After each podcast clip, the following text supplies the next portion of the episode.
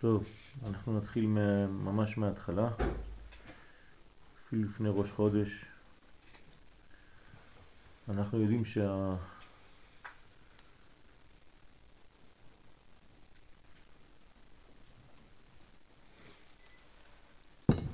שאחד מזוויות הבריאה, כדי להסתכל ולהבין מה הקדוש ברוך הוא ברא, אחת הזוויות היא הזווית של הזמן. ולפי הזמנים מופיעים בעולם כוחות מיוחדים שמופיעים בזמן כזה יותר מאשר בזמן אחר.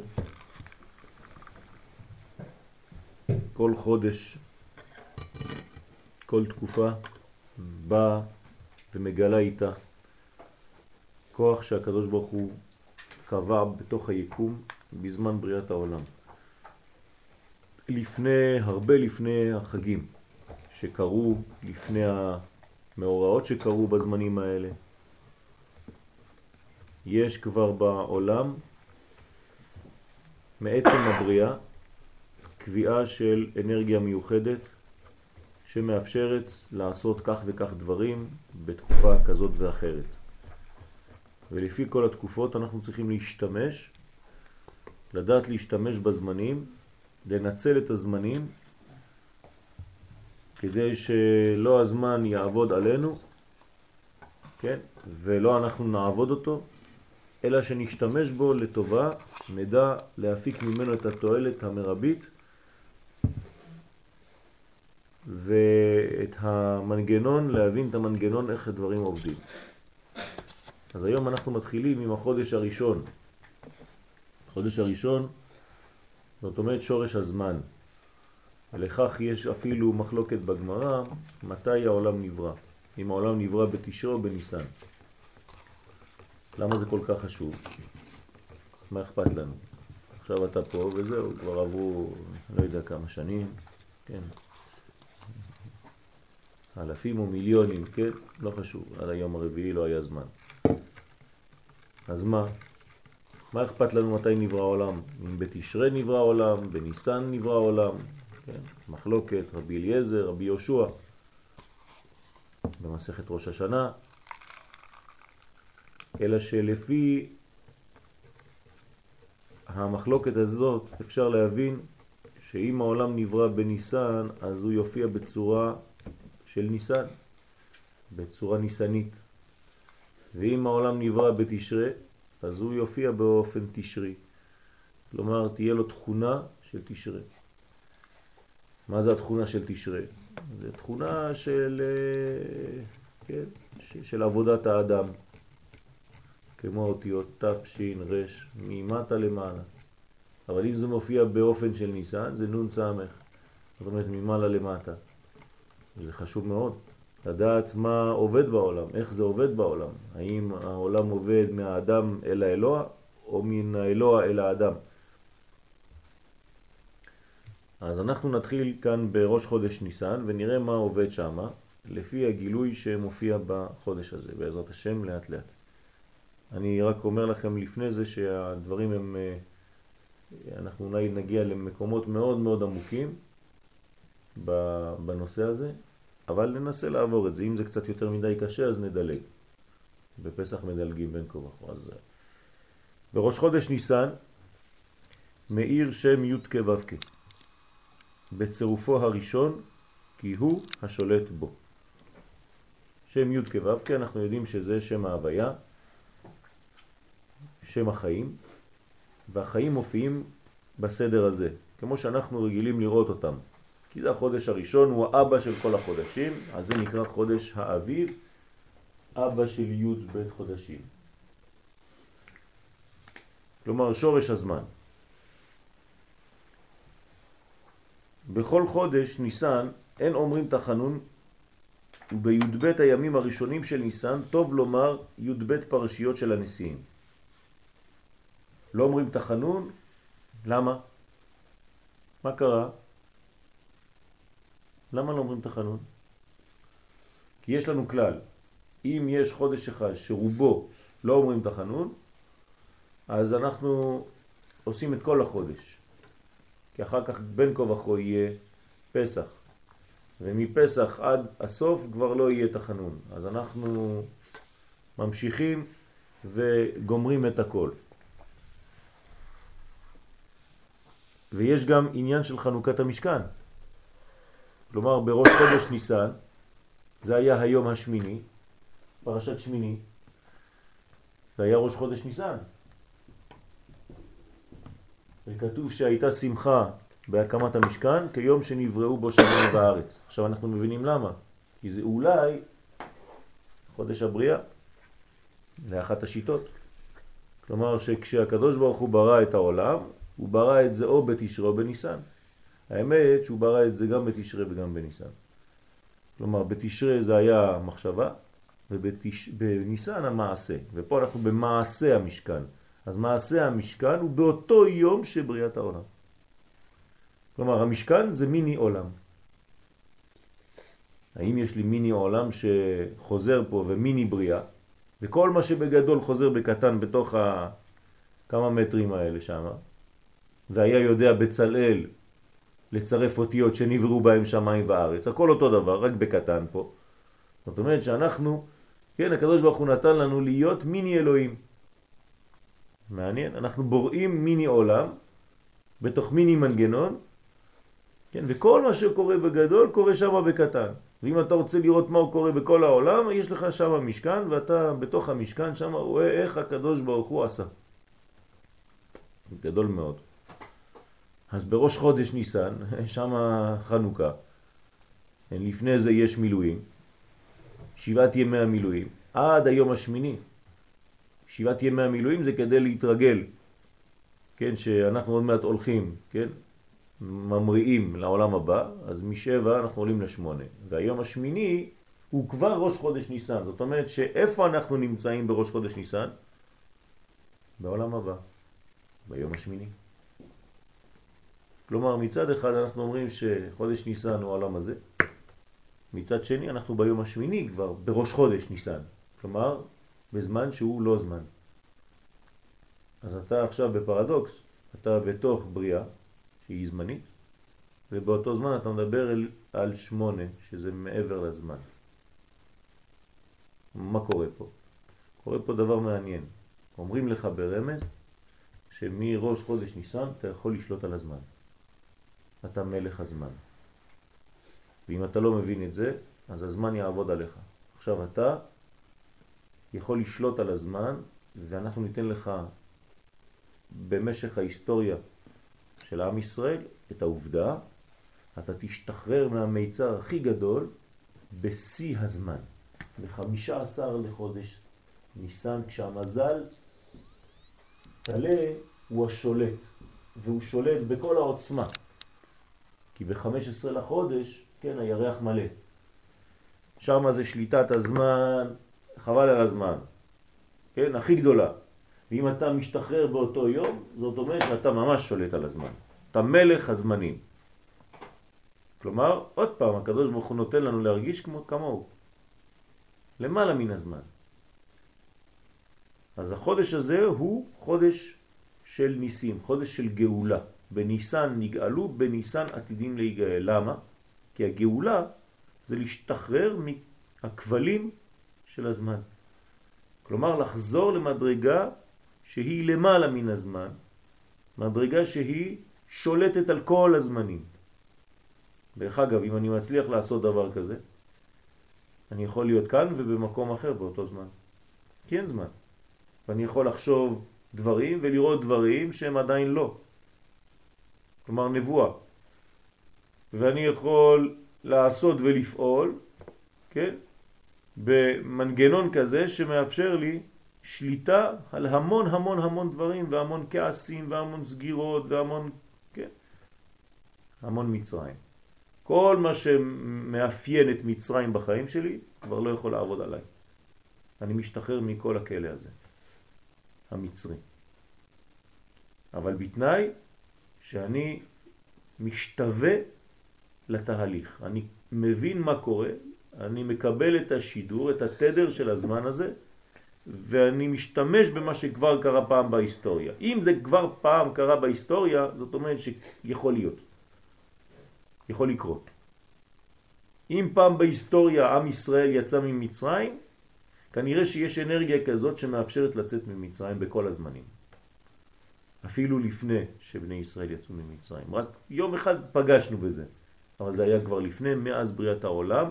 כל מי שרוצה לצאת ממצרים, הוא צריך לעשות את זה בניסן. זה הכי טוב בשבילו. אבל בכל מקרה זה קורה. כאילו לא. לא. לא. לא. אמרתי שהאנרגיה נמצאת, אבל אם האדם לא משתתף בדבר הזה, אז לא ניגל. יש אנשים שלא יצאו ממצרים. תבדקי טוב מה אמרתי בדיוק. כן, אמרתי שהאור יורד, הגאולה נמצאת, אבל יש אנשים שלא משתתפים בדבר הזה, שלא רוצים, מונעים מעצמם. אז באופן פרטי, כן, חזרתי אפילו אתמול בשיעור, יש אנשים באופן פרטי שיכולים לצאת מהכלל הזה, בגלל שהם חוטאים ולא נגאלים, לא רוצים להיגאל, לא מבינים, לא רוצים להשתתף בגאולה הזאת. זה לא אומר שהגאולה לא נמצאת, אבל הם לא חיו את זה. כן? אדם שלא מקדש את עצמו בזמן שהאור נמצא, אז אמנם האור כן נמצא באזור, אבל הוא לא עושה את העבודה המביאה אותו לידי גילוי של הדבר הזה והוא לא משתתף. אפילו אמרתי, כן, בדיחה באנגלית, במקום פסח זה פס אובר, זה עובר לך מעל הראש. אז פספסת. כן? חבל. אז כמובן שיש גאולה כללית, אבל הוא, הוא ספציפית, אם הוא לא יודע להשתמש, אם הוא לא יודע לקדש, אז יש בעיה. אם הוא חז ושלום אוכל חמץ בפסח, איך הוא נגאל? כן, הוא בעין, נגאל, יש לו הגעלה. כמובן שהקדוש ברוך הוא עושה מהלכים כאלה שבסוף לא יידח ממנו נידח, כן? בסוף המנגנון, אבל הוא בעצמו באותו זמן לא בחר בדבר הנכון. כן? זו בחירה חופשית. אם לא, אז מה העבודה של האדם? על כל פנים, בחודש ניסן אין אומרים תחנון ובי"ב הימים הראשונים של ניסן טוב לומר י"ב פרשיות של הנשיאים, כמובן מקביל למה שאמרנו על המשכן, לפי שבראש חודש ניסן הוקם המשכן והנשיאים הקריבו את קורבנם באותם י"ב הימים, כן, הראשונים, כל יום נשיא לבית אה, יהודה, נשיא לבית אה, וכו' וכו'. ויכוון, זה לא טוב? מה זה? מה זה? זה בשבילי. תודה רבה. הייתי מחפש את זה כל השבת.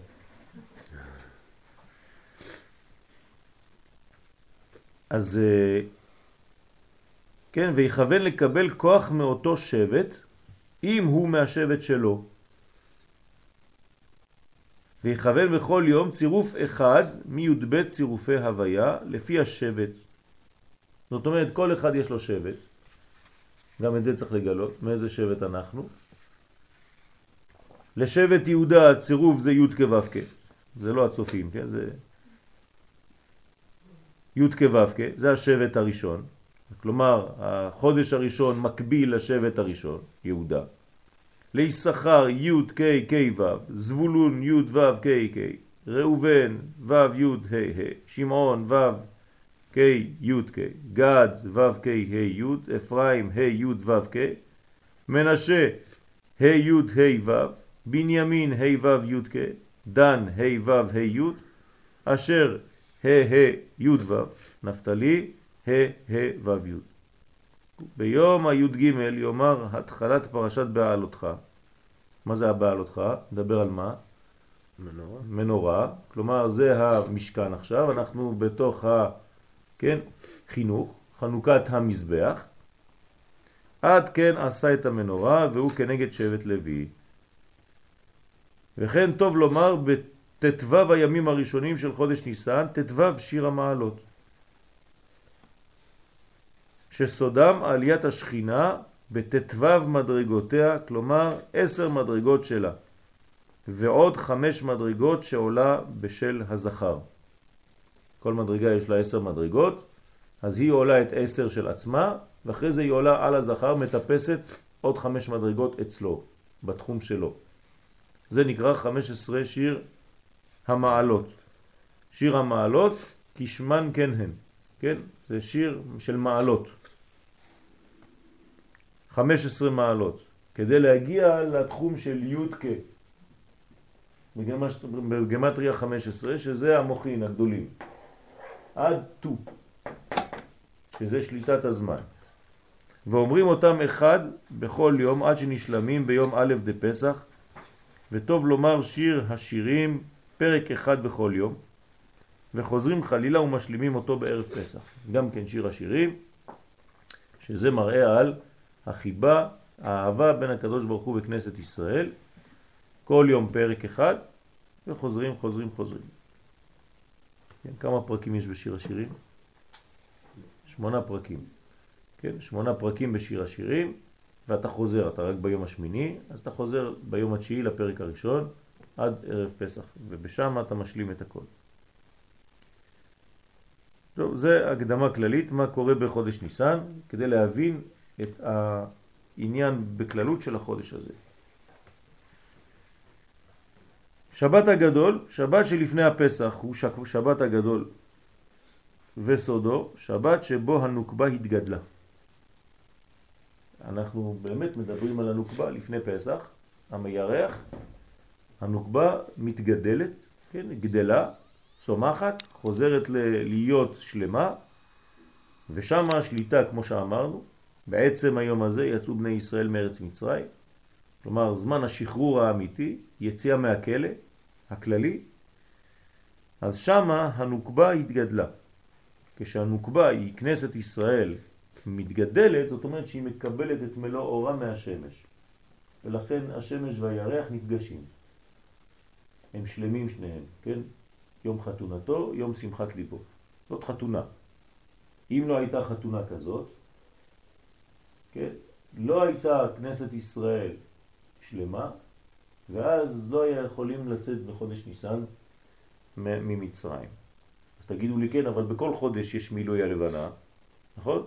אבל כל חודש יש לו את האנרגיה שלו. פה האנרגיה היא יציאת מצרים. בחודשים האחרים האנרגיות הן אנרגיות אחרות. למשל האנרגיה שהייתה באדר מכינה לאנרגיה הזאת. כלומר מי שבאמת חי את אדר, את חמישה עשר לחודש אדר כראוי, הוא כבר הכנה לחמישה עשר לחודש ניסן. אך אפילו אנחנו קצת מתרגלים לשתות יין בשביל ליל הסדר, שיש גם שם יין.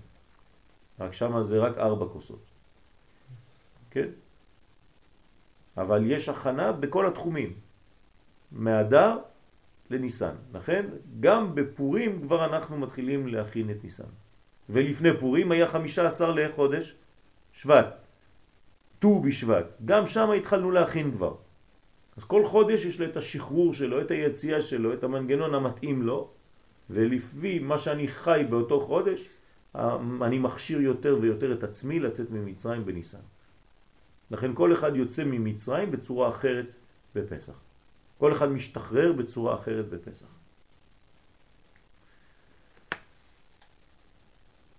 אז שבת שלפני הפסח הוא שבת הגדול וסודו שבת שבו הנוקבה התגדלה. כי הרי ט"ו הימים הראשונים של החודש הם עליית הנוקבה כידוע.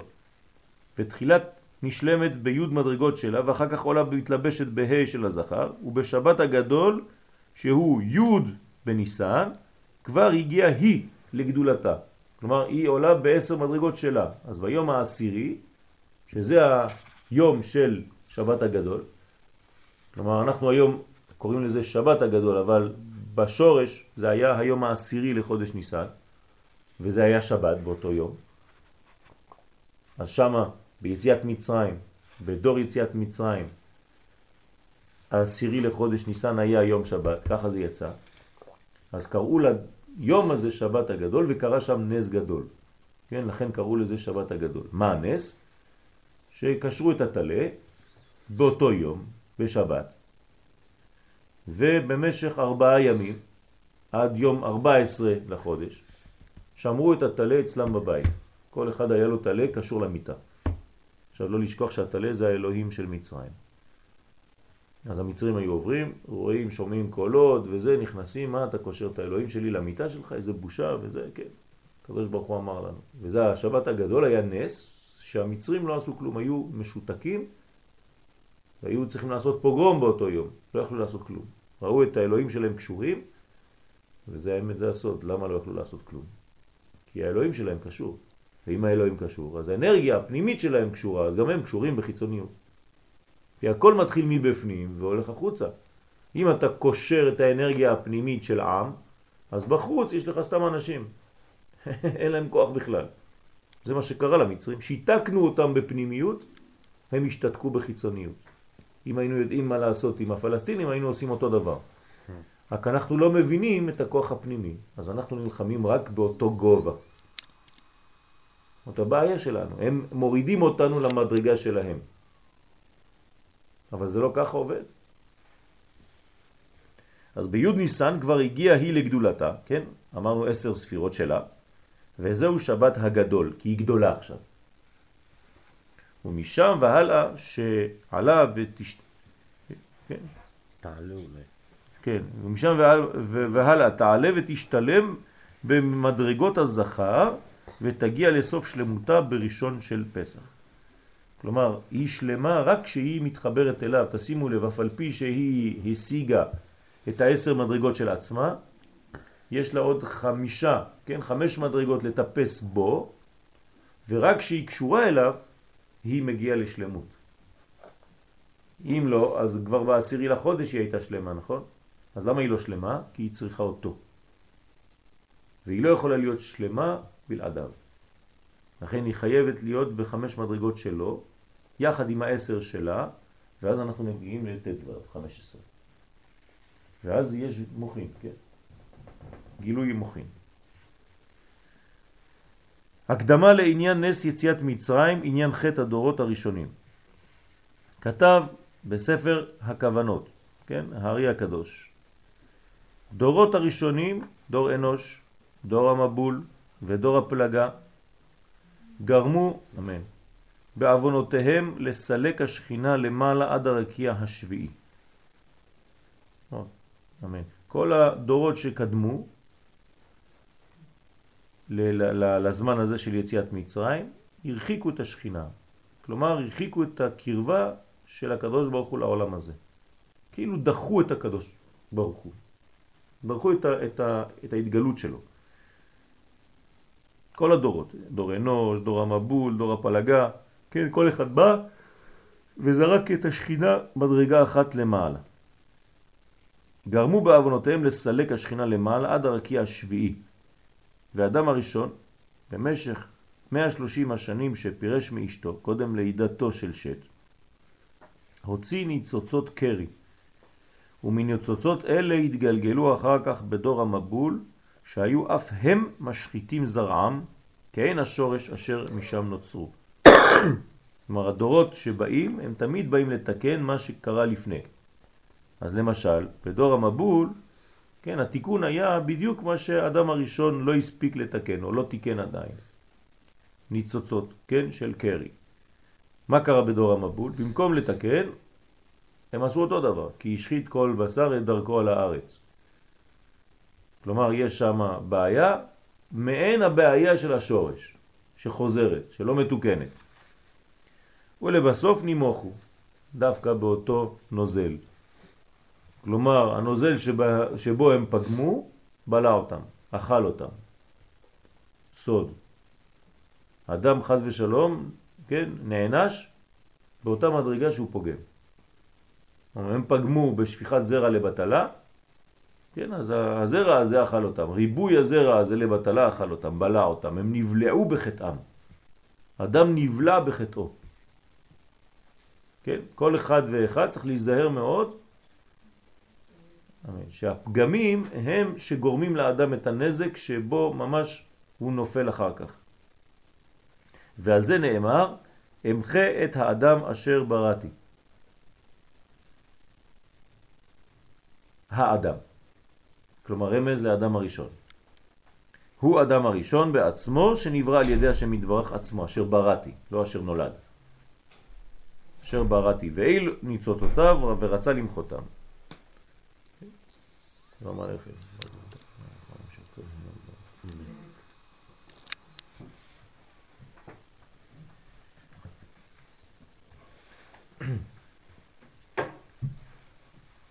ואחר כך חזרו ונתגלגלו בדור הפלגה.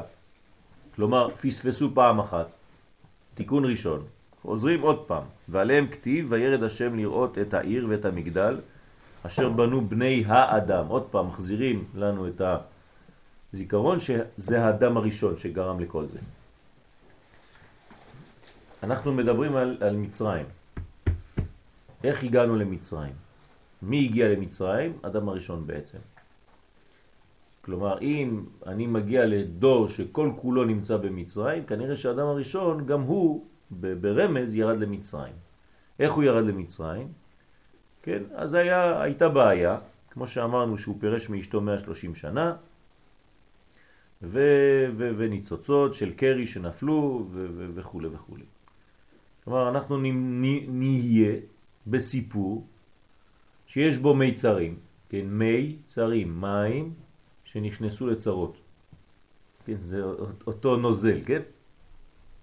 ואני אהיה כמובן במקום שיש בו מים, נילוס, ומשם, מתוך המים שם, אני אוציא את הגואל שלי, כי מן המים משיתיו. אותו סוד, שם הכל יהיה מסביב למים, כן? והמכה הראשונה תהיה במים.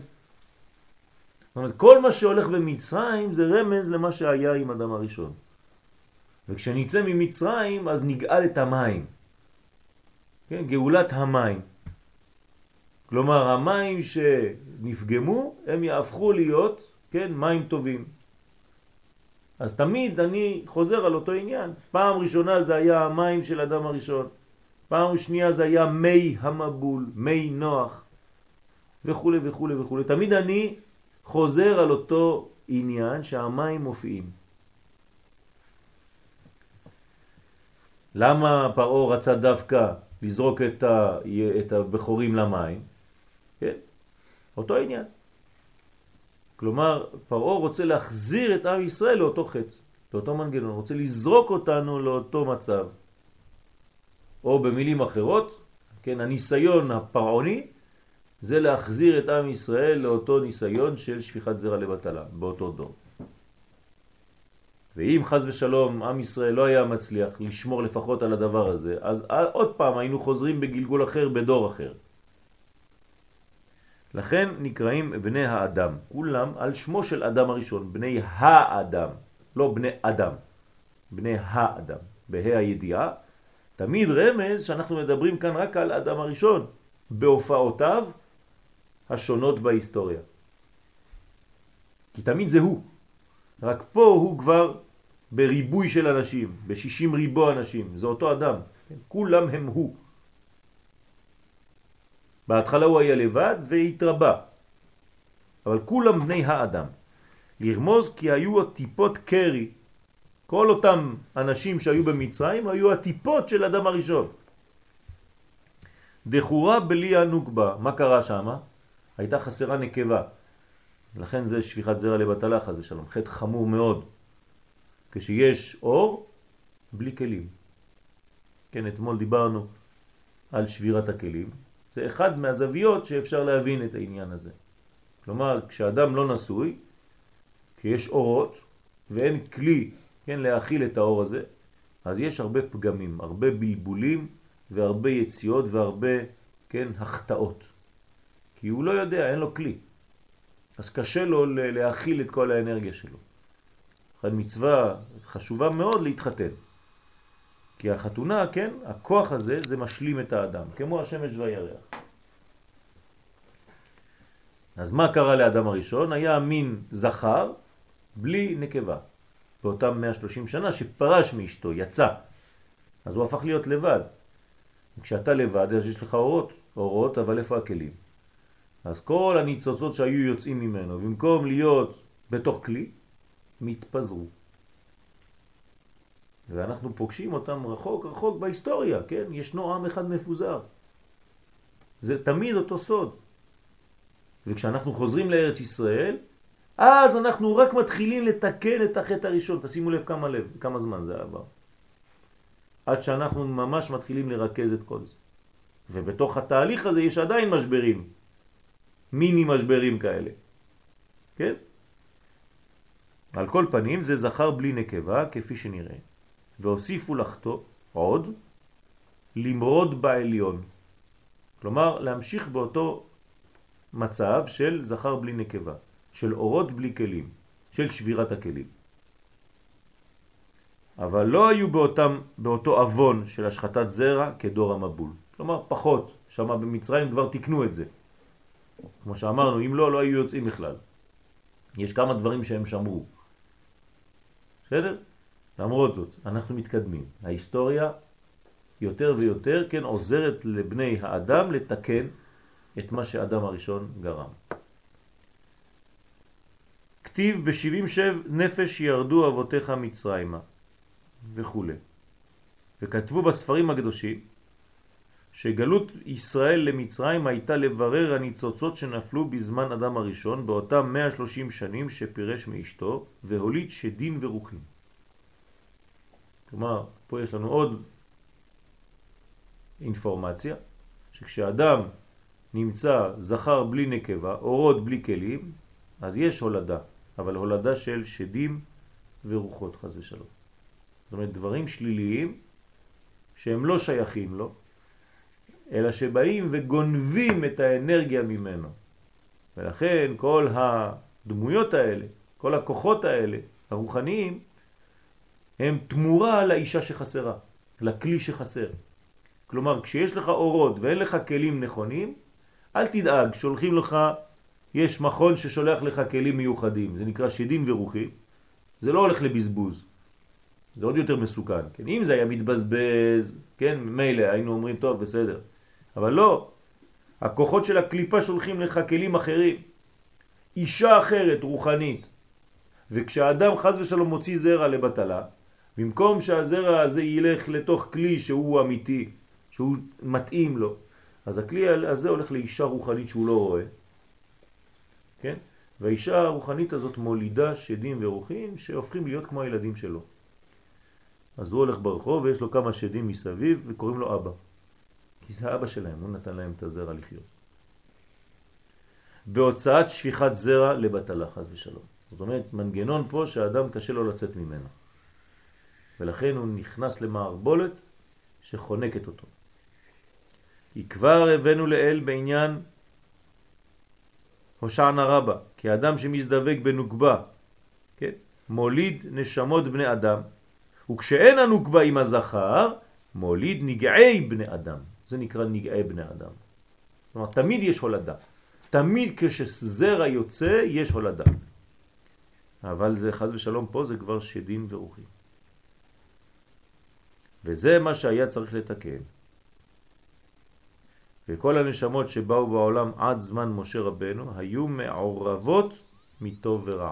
למה? כי צריך בירור עכשיו, יש עבודה רצינית. וכשבא משה, הוא הסימן שהתיקון נגמר. למה? כי זהו, עכשיו הוצאתי את כל הטוב מאותם מים.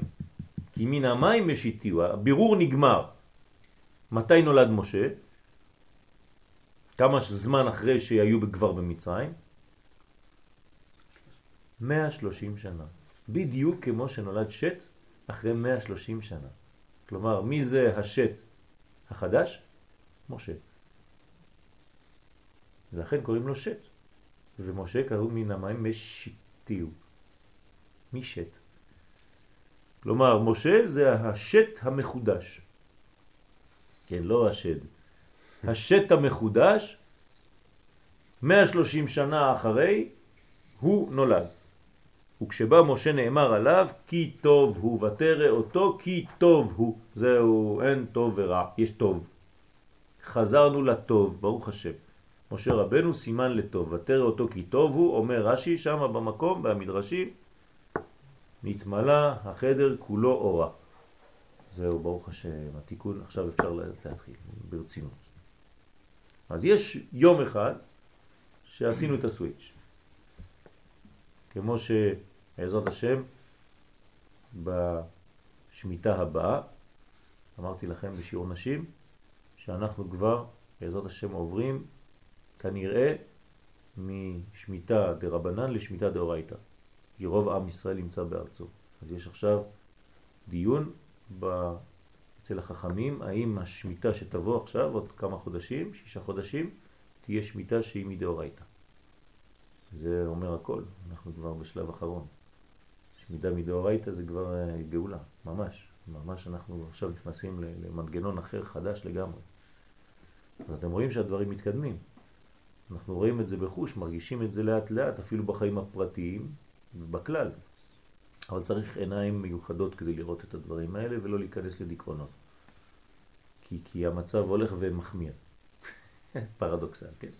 כן? כמו שאנחנו אומרים על כל, על כל גאולה.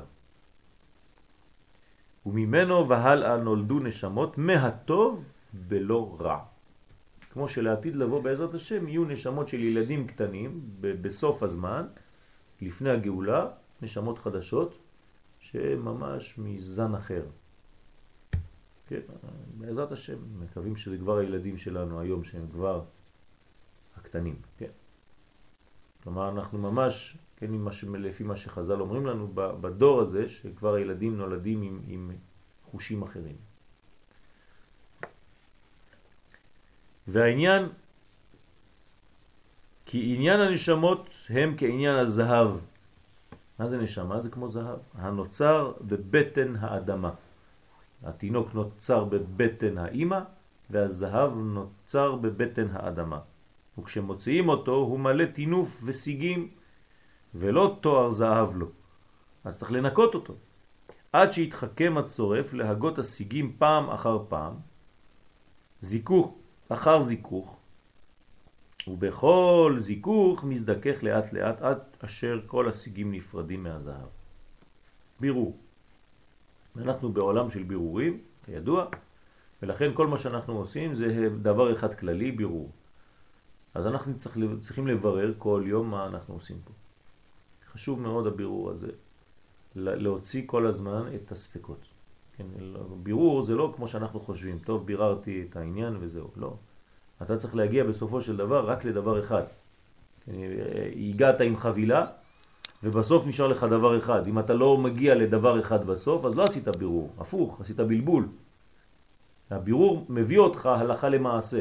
כן, בדף גמרא אתה מתחיל בהתחלה מיליון אפשרויות, כן, אחרי כמה דפים לאט לאט נשאר לך שלושה, אחרי זה כבר נשאר שניים, בסוף אומרים לך טוב, ההלכה כמותו, זהו. הלכת במשפך כזה מגדול עד נקודה אחת. זה החוכמה, זה הכוח. גם בחיים שלנו אנחנו צריכים לעשות אותו דבר. ממכלול אפשרויות אנחנו צריכים להגיע להתקדמות. והתקדמות זה כשאתה בוחר בדרך אחת. כן? יש לך מנגנון, יש לך כיוון. זה, זה הבניין האמיתי. אז אותו דבר כאן, אנחנו צריכים להפריד את כל מה שמפריע לנו בחיים. להוציא. בחול אנחנו מוציאים את מה שמיותר, בשבת אנחנו בוררים את מה שטוב. אוכל מתוך פסולת או פסולת מתוך אוכל, לפי הזמנים. כן? עבודה לפי הזמנים, מתאימה לזמן, עד שבסופו של דבר נשארת עם הטוב. המשל והנמשל מספר הכוונות, כן? וכן בעניין הנשמות, כי בחטאו של אדם הראשון התערבב טוב ברע. תשימו לב, אנחנו מרגישים שאנחנו עדיין רחוקים מפסח, כן? אבל כל זה פסח. אחר כך תבינו מה אנחנו עושים בפסח. מה הקשר? כל מה שדיברנו עכשיו, מה הקשר לפסח? אם אתה לא מבין את זה, אתה לא מבין בכלל איך אתה מגיע לפסח. מה זה פסח? מאיפה הוא הגיע?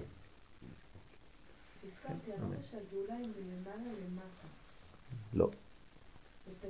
אה, בפסח. אתה אדוני אלוהינו מלך העולם בורא מיני מזונות. כשאמרתי, אמרתי לך בתחילת השיעור שאנחנו בעצם נגאלים, ההכוונה היא לא מפה למעלה, אלא הקדוש ברוך הוא- בפסח. בפסח. אז זה מה שהתכוונתי להגיד, כשאנחנו נגאלים... אה, כן, זאת אומרת שיש גאולה שהיא מופיעה בעולם. מצד שני, את רואה שמי שלא נכנס למנגנון הזה, נשאר במצרים. בגאולה האחרונה, הגאולה היא ממטה למעלה.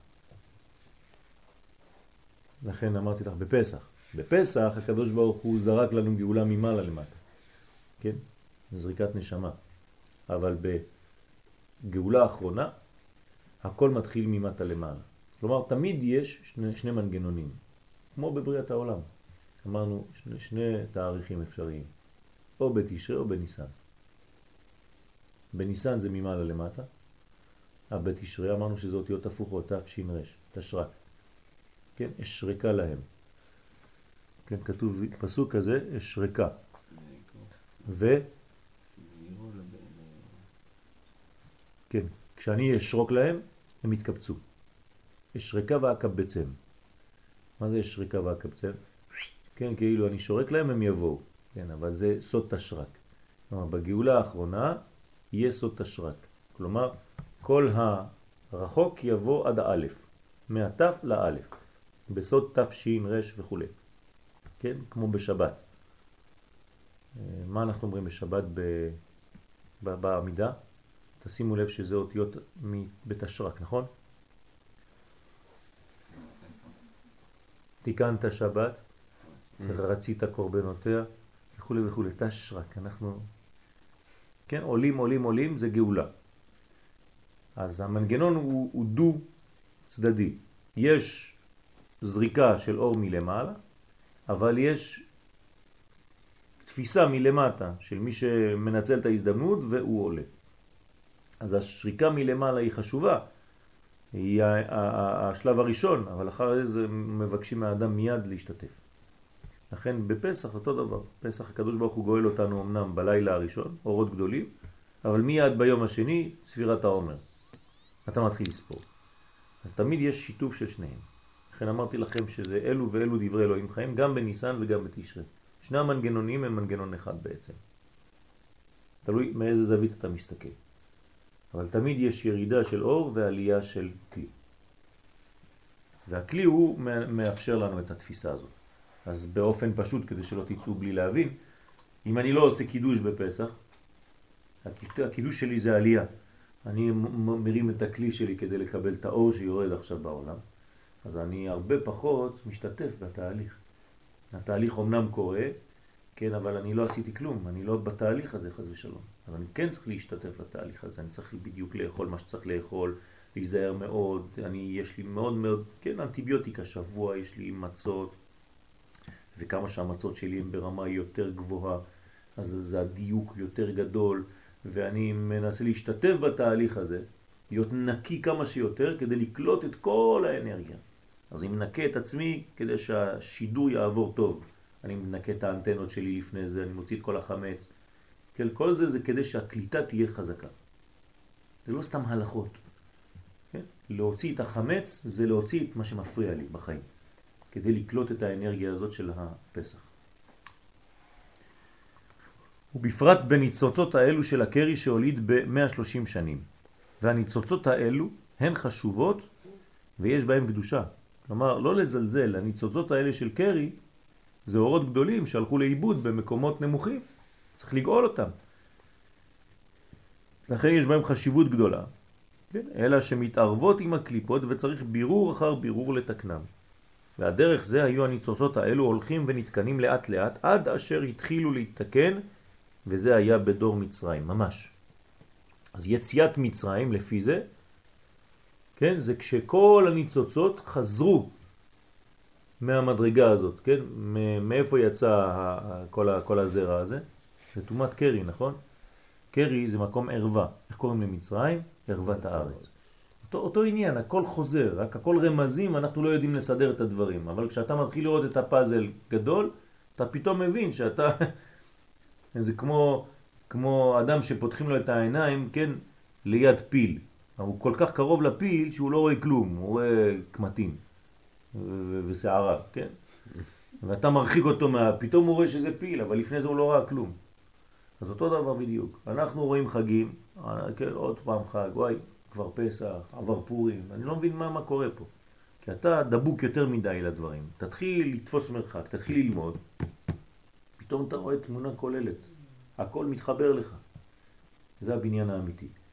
כן, כל עוד ואתה לא עושה את הבניין הזה, אז אתה, כן, הזמן שולט עליך. אתה הולך ללוח, עובר דפים ואומר, וואי, עוד כמה פסח, מתי, עוד, עוד שבועיים, עוד זה, עוד זה, הזמן שולט, כן? אבל כשאתה מתחיל להבין את הדברים, אתה בונה את הזמן שלך. עניין השעבוד הקשה במצרים, ולפי זה נבין טעם השעבוד הקשה שנגזר עליהם. זה לא עונש. הקדוש ברוך הוא מביא אותם לשם כדי לעשות עבודה בבירור. כי כנגד מה שחטאו בדור המבול להשחית זרעם, נגזר עליהם כל הבן הילוד, היאורה תשליחו. אותו דבר. אה, רציתם לזרוק אה, זרע למים? הנה, אני עושה לכם בדיוק אותו מנגנון, רק אתם צריכים להבין, אני משחק איתכם, זה קודים.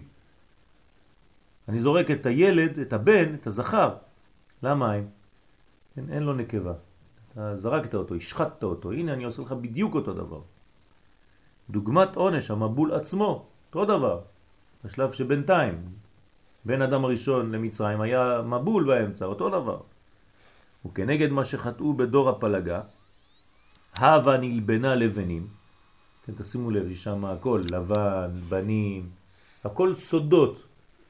רק בעברית מודרנית זה נלבנה לבנים, נעשה בניין עם לבנים. לא, פה יש הכל. נאמר וימררו את חייהם בחומר ובלבנים. אותו דבר במצרים. מידה כנגד מידה, משפט כנגד משפט, מילה כנגד מילה. רק מי שמוצא מנגנון של נקבה, של כלי, אז הוא ניצול. נוח מה עשה? בנה אישה. זה הטבע. בנה לו אישה ונכנס לתוך האישה הזאת. כלומר הוא אומר לו לא, אני, אני בתוך הסיבור אני בסדר. כי הם היה להם זכר בלי נקבה. אני, הנה, אני כל כולי בתוך הנקבה. הטבע היא הנקבה שלי. כן? ולכן התורה הולכת ומספרת לך באיזה שנה הוא נכנס לטבע. גם זה מה אכפת לי. אלא שתבין שהוא נכנס בין 600. שהשש נכנס לשבע. שזה נכנס לנוקבה דזה. כלומר, נוח מצא חן. קראו לאישה שלו חן. כלומר, הוא מצא טבע. הוא מצא אישה. אז הוא, אפשר להמשיך איתו את העולם. כן, בגלל שהוא בונה כלי. ויש לו את הכלי שלו, והוא הולך ומתחבר עם הכלי הזה. עניין גלות מצרים. השעבוד בארץ מצרים עניינו הוא, כלומר מדוע בארץ מצרים דווקא ולא במקום אחר? כי הנשמות באות מהחסדים ומהגבורות. עכשיו אנחנו נכנסים יותר לקבלה. כן? כל הנשמות באות מחסדים וגבורות. נשמה זה חיבור של חסד וגבורה. בכל נשמה, כן, יש לנו חסדים וגבורות. מאיפה באות הנשמות שלנו? כן, אמרנו את זה אתמול בשיעור, נכון? נחצבות מ... תחת כיסא הכבוד. מה זה תחת כיסא הכבוד? אם אני רוצה למקם את זה בספירות, איפה זה נמצא?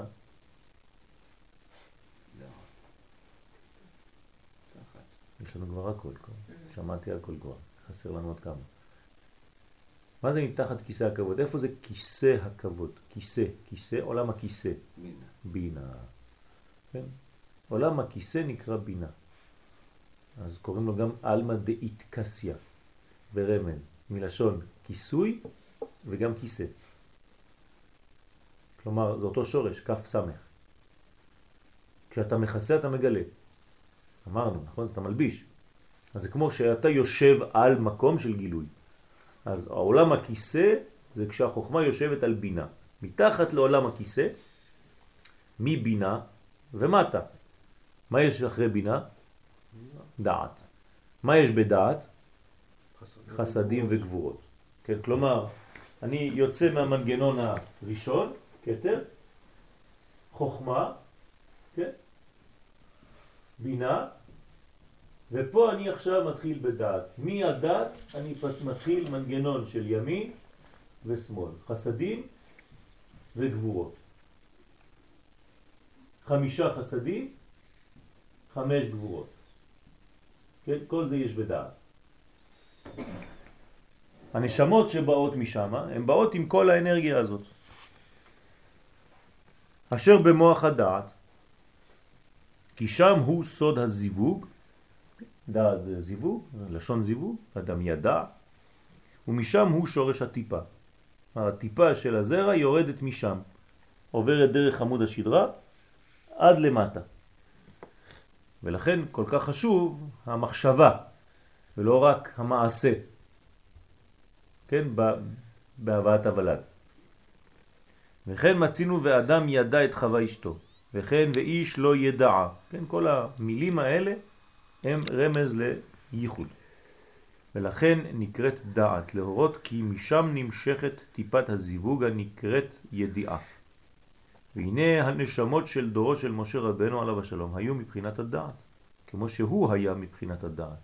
כל הדור הזה של מצרים נקרא דור דעה.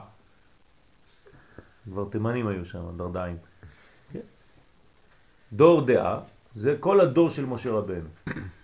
אלא שאף הם יצאו אל הקליפות. למה? אמרנו, כדי לתקן את חטא אדם הראשון שעזב את הדעת הזאת 130 שנה, עזב את החיבור הזה עם אשתו. והנה כאשר חז ושלום פוגמים למטה באחת מהספירות העליונות, גורמים בזה שהקליפות יתאחזו ויקחו שפע מן המקור ההוא שנפגם. כל פגם פה בעולם הזה, זה פוגם בעצם בספירה, בעליונים. זה לא סתם. אתה עושה דברים פה שאסור לעשות. אז למעלה, בשורשים, אתה עושה חורים. אתה עושה חורים, אתה נותן שפע לצאת, אבל אין לך כלי כדי לקבל אותו, כי זה חטא, זה לא במנגנון הנכון. אז באים מהכוחות האחרים, ובמקום שאתה תקבל את האנרגיה הזאת, אז מקבלים אותה כוחות חיצוניים. אתה נותן את האנרגיה שלך לזרים. כשאתה חושב, יש, יש עניינים, תלוי מה, מה החטאים, אבל בהרהור, כן. הרהורי עבירה קשים מעבירה. מחשבה זה פחות. הרהור זה קשה. כלומר, מחשבה זה מה שמגיע. כן, יש אה, גבר, כן, אה, פתאום יש לו איזה מחשבה. אז תלוי מה הוא עושה איתה. אם הוא זורק אותה, דוחה אותה, אז זה בסדר. מחשבות באות, מה לעשות? אבל אם הוא מהרהר, מתחיל לבנות את זה, כן? בונה את הסרט בראש שלו, אז פה זה מתחיל להיות בעייתי. כמובן שאם האדם מתנקה, אפילו המחשבה כבר לא מגיעה אליו. אבל על כל פנים, כן, במחשבה יש גם מנגנון כזה. יש גם חטא שהוא במחשבה ממש, חטא עבודה זרה. עבודה זרה זה כבר במחשבה החטא. כשאתה כבר חושב עבודה זרה, אתה כבר חוטא. אז יש ממש חטאים שהם במחשבה. המקום של החטא הוא המחשבה עצמה. אז צריך להיזהר לא לתת כוח לחיצונים. כי לתת כוח לחיצונים זה עוד פעם שפיכת זרע לבטלה בסגנון אחר. כי האנרגיה שלך הולכת לדבר זר, לא לך. אין כלי. עוד פעם, אתה חוזר על אותו עניין רק באופן רוחני, בצורה רוחנית. אז אתה מתבזבז, הכוחות שלך מתבזבזים, כי במקום להביא את זה, להשפיע את זה לקודש, אתה הולך להשפיע את זה לחיצוני. הזוהר מדבר על זה בעניין מי שיוצא מארץ ישראל וחי בחו"ל. כך אומר רבי שמעון בר יוחאי, שמי שחי בחוץ לארץ, חז ושלום, זה כאילו נותן את הכוח שלו לחיצוני. בגלל שיש לו מלכות, והוא הולך אצל אישה אחרת, אישה זונה. איך זה מתבטא? כן, זה קצת יותר קשה עכשיו. זה מי שמשלם מיסים בחו"ל, כי יש לו דמים. דמים זה זרע, כן? זרע זה דם. דם לבן. אבל זה זרע, זה דם. הוא משלם דמים לארץ אחרת. במקום לשלם פה למדינה, שכאן זה נשאר בתוך המנגנון של עם ישראל, שעושים עם זה משהו, כן? אפילו אם יש כמה בדרך שמנסים גם כן לגנוב, אבל הכלל נשאר, שם כל השפע הזה זה נקרא שפע זרע לבטלה. זה למקומות זרים, לכוחות זרים. ולכן ירדו ישראל למצרים, שהיא סוד הקליפה היושבת באחוריים של הדעת העליון. איפה מצרים? מצרים זה האחוריים של הדעת. אמרנו שהם פגמו בדעת, אז זה, זה, זה הפנים.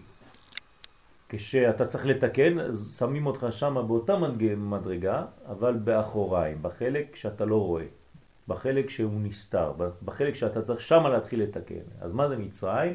מצרים נמצאת פה מאחורה, זה נקרא מצרים. כלומר, בעורף. לכן המלך של מצרים נקרא פרעה, זה אותו, אותו שורש. בסדר? זה נקרא אחוריים של הדעת העליון, והוא המיצר העליון שהוא הגרון. כן, מיצר עליון זה הגרון שלא מאפשר מעבר מהראש, פה זה ראש, כן, מהראש לגוף. כל השאר של הגוף זה הספירות, פה זה נקרא מצרים, מיצר הגרון. אז הכל תקוע בגרון שם. לא, עולה לי עכשיו איזה משהו, אם זה נכון, לא בטוח זה נכון. הארון בעצם, משה ואהרון היו אותו, אם זה מהפנים וזה מהאחרון, הארון מאחור. ובעצם הקדוש ברוך הוא אומר שהארון יהיה לו לפה. כן. כי הארון בעצם הוא מאחוריים, הוא לא יכול לדבר אצלנו, כי משה לא יכול, כבד פה וכבד לשון. יפה. אז הארון חייב לדבר בעצם כי הוא מאחוריים של העורף. יפה. הוא לא יכול להתעסק עם הארון. יפה. כן, נכון. האמת שמשה רבנו הוא כל כך גדול, שאפילו הדיבור קשה לו. כי כדי לדבר צריך לצמצם. ו- ולכן באמת הצמצום הוא באחוריים. כן, בספירות, פנים ואחור זה לא רק פנים ואחור כמו שציירתי לכם פה, זה מעלה ומטה. אז המטה של משה זה אהרון, או הביטוי שלו, כמו הידיים. אז התורה קוראת לזה פה, הוא יהיה לך לפה, אתה תהיה לו לאלוהים. כלומר, משה ואהרון זה כמו הקדוש ברוך הוא ובן אדם. שימו לב איזה הפרש יש ביניהם. אתה תהיה לו לאלוהים והוא יהיה לך לפה. כמו שאנחנו הפה של הקדוש ברוך הוא, נכון? המעולל בפה עמו. אנחנו הפה, אנחנו פה מדברים, כל מה שאנחנו לומדים, כל מה שאנחנו משבחים, כל מה שאנחנו מהללים את השם, זה כאילו אנחנו מבטאים, מוציאים החוצה בפה שלנו את הביטוי האלוהי. ככה היה עושה אהרון, כן, להבדיל ביחס למשה. נכון. פרעה זה פה רע, ופה יש לך פה של קדושה. ופרעה הוא העורף הקשה שבאחורי הדעת? והיו אותם הקליפות נאחזים ויונקים כל שפע הנמשך מן הדעת דזה. הוא יושב בפתח שם, לפתח חטאת רובץ, וכל מה שיוצא מהראש, מהמחשבה, פרעות קולט. הוא נמצא בקשר של התפילין שם, שם מנסה, כן? להבדיל, כן? כל שפע שבא ויורד, הוא תופס את זה שם בכניסה. דמיינו לעצמכם, כל מה שאתם אה, מביאים, לא יודע מה, ביציאה מסופרמרקט, אתם רוצים להביא לבית שפע, כן? יש לך איזה שודד שם בכניסה לסופרמרקט, כל מה שאתה מוציא מעגלות, אומר לך בוא בכבוד, תכניס את זה לאוטו שלי. כלומר, יש לך שם שודדים, ואתה צריך לחסל אותם, אם לא, אז כל שפע לא מגיע אף פעם לבית. זה בדיוק מה שהיה קורה שם. עכשיו, למה זה קורה? בגלל שאתה עשית את זה. אתה עשית שבהתחלה כל השפע שלך לא הגיע למקום הנכון. כלומר, לא היה כלי. אז עכשיו שולחים לך אחד שגורם לך אותו דבר, כדי שתראה מה גרמת. שתתקן את עצמך, אז הוא ייעלם. בסדר? אז הוא שם, כל מה שיוצא מהשפע, הוא זורק אותו, גונב אותו. ובני ישראל שבאותו דור שהיו מן הדעת, אלא שהיו בסוד הפגם, כי באו לתקן, שהרי היו בבחינת ניצוצות קרי, ולכן נשתעבדו לפרו במצרים, היונקים כל שפע הדעת. הלכו למקום כזה, שכל מה שהיה יוצא בקדושה, היו בולעים אותו אחרים שם. זה הסוד של פרו, החלום שלו, כן? שבע פרות. רזות שגונבות את כל מה שהשבע הפרות השמנות נותנות. ולא נודע כי באו אל קרבנה. למה? כי הם לא יכולים ממש להשמין מהדבר הזה. זה לא מזין אותם, זה סתם בליעה לצורך כלום. שלא יהיה. שלא יהיה. לבטל את היש. אז השבע הפרות, כן, נבלעות, כן, שבע פרות זה ישראל, זה השפע שיורד מישראל, נבלעות על ידי שבע פרות אחרות, שזה מצרים, ולא נודע כי באו אל קרבנה. יען כי הם גרמו לכל זה. אז האדם בעצם גורם לעצמו את כל המנגנון שבא עליו במשך חייו. זאת אם אתה שואל את עצמך את השאלות הנכונות, כן, אתה מבין למה קורה לך מה שקורה. כי אתה הזמנת את זה. כל הבעיות לצערנו בחיים, כן? זה, זה סימנים, כן? זה, זה מדגיש צהוב על הבעיות שאתה גרמת בתקופה אולי אחרת קצת. אבל אתה הבאת את זה, אתה הולדת דבר כזה. הקדוש ברוך הוא לא שולח דבר שהוא לא קשור למשהו, אין דבר כזה. תמיד זה קשור למשהו שאתה בונה במנגנון שלך. לכן אנחנו צריכים לבקש מהקדוש ברוך הוא, כן, ש... להפסיק את האיסורים ואת ה, את ה, את המבחנים האלה ולהגיד, טוב, הקדוש ברוך הוא, אני, אני חוזר באופן כללי, כן, למקור. תעזור לי לחזור אליך. מה זה תחזור לי, תעזור לי לחזור אליך? שאני אעזור לך לחזור אליי. אני לא בורח מפה, אלא אני מגלה יותר אותו. זה נקרא חזרה בתשובה. זה שהקדוש ברוך הוא חוזר ומתגלה דרכי. לא שאני בורח מהעולם הזה והולך לא יודע לאן. כן, זה לא חזרה בתשובה, זה, זה למות. אלא הפוך, לחיות יותר. הקדוש ברוך הוא מעביר את החיים כי הוא החיים, הוא ההוויה דרכי. וכל זה, כל עניין הגלות הזה של מצרים היה לצרף ולתקן בחינות הניצוצות הקדושות ההן. על כל פנים, בסופו של דבר, הקדוש ברוך הוא רק טוב. כל מה שהוא עושה זה רק כדי שנגלה איך לחזור למקום הנכון. זה רק הטוב. הטוב דואג תמיד שתגלה את זה, אבל לפעמים הטוב הזה הוא מתגלה כאילו רע. כי אתה לא מבין את כל הסיפור, אז הוא, הוא עושה את הדברים כי אתה אין לך את העיניים לראות. אז אתה רואה, וואי, תראה איך הוא מדבר איתי. למה הוא כל כך קשה? לא קשה, כי הבן אדם הזה הוא בסכנה, ואם אתה לא תדבר איתו בצורה קצת קשה, אז הוא ייפול למנגנון אוי ואבוי, של אחריות אחר כך איך תוציא אותו משם. אז לפעמים אתה כן צריך לדבר איתו בצורה קשה. כמובן באהבה, זה לא שולל, כן, זה לא סותר. אז הקדוש ברוך הוא מביא אותנו למצב של מבחן שאנחנו נבנה שם בדיוק מה שפגמנו. לתקן בחינת ניצוצות הקדושות ההן בסוד ויוציא אתכם מכול, מכור הברזל ממצרים. כן, ברזל כתבתי לכם שם, בלהה, רחל, זלפה ולאה. כן, שזה כל היציאה מכל הנשים האלה, מכל הכלים האלה, תראו כמה כלים עכשיו צריך, כן, כדי להוציא את כל האור הזה. זה נקרא קור הברזל. ויוציא אתכם. מי זה אתכם? אתם, אתם הניצוצות של הקרי. אתם צריכים לצאת עכשיו מקור הברזל. כמו קור ברזל שקור מצרף, שמצרף אתכם ומנקה אתכם. אז לאט לאט אנחנו מתחילים להבין מה אנחנו עושים במצרים. כלומר, בליל פסח, כשנשב בעזרת השם בליל הסדר, אנחנו לא באים ומתחילים לקרוא את ההגדה של פסח, פתאום נחת עלינו איזה חג. כן? עכשיו יש לך את כל, ה... את כל העניין. אתה יכול להסביר את זה בליל הסדר. איך הגענו לפה? כמובן תלוי מי יש, לי, יש לך עסק, כן? אם אתה מדבר עם, אה, עם אנשים ומשפחה שלא אכפת להם משום דבר, אתה רק ת, תשגע אותם יותר וכולם רוצים רק לברוח כבר. יאללה, יאללה, תתקדם, רוצים לאכול כבר. כן? אבל לא חשוב, אם אתה יכול לזרוק מדי פעם מילה פה, מילה שם, ואתה צריך להיות חכם כדי לרכז את כל מה שאמרנו פה בכמה מילים. וליצור מצב שהם מבקשים ממך, מה קורה? תסביר לי, למה אמרת את זה? אה, ברוך השם, מישהו שואל שאלה, זה כבר טוב. כן? זה, זה מה שאנחנו רוצים בפסח, שמישהו ישאל. אנחנו בעצם כן.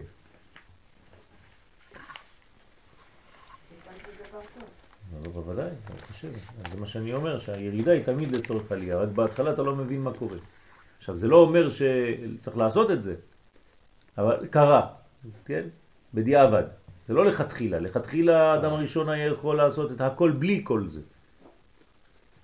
אבל גם בדיעבד, עם זה, כן, אתמול בשיעור כתבתי אה, אה, שני מילים כאלה, לא זוכר. ועם זה, כן, יש לי את השיעור פה. שבסוף ה... בסוף המנגנון, כן? למרות הכל ועם הכל. כלומר, גם החלקים שחשבת שהם לא טובים, גם עם זה. הקדוש ברוך הוא גם את זה הוא, הוא לוקח ועושה מזה את הגאולה. בסדר?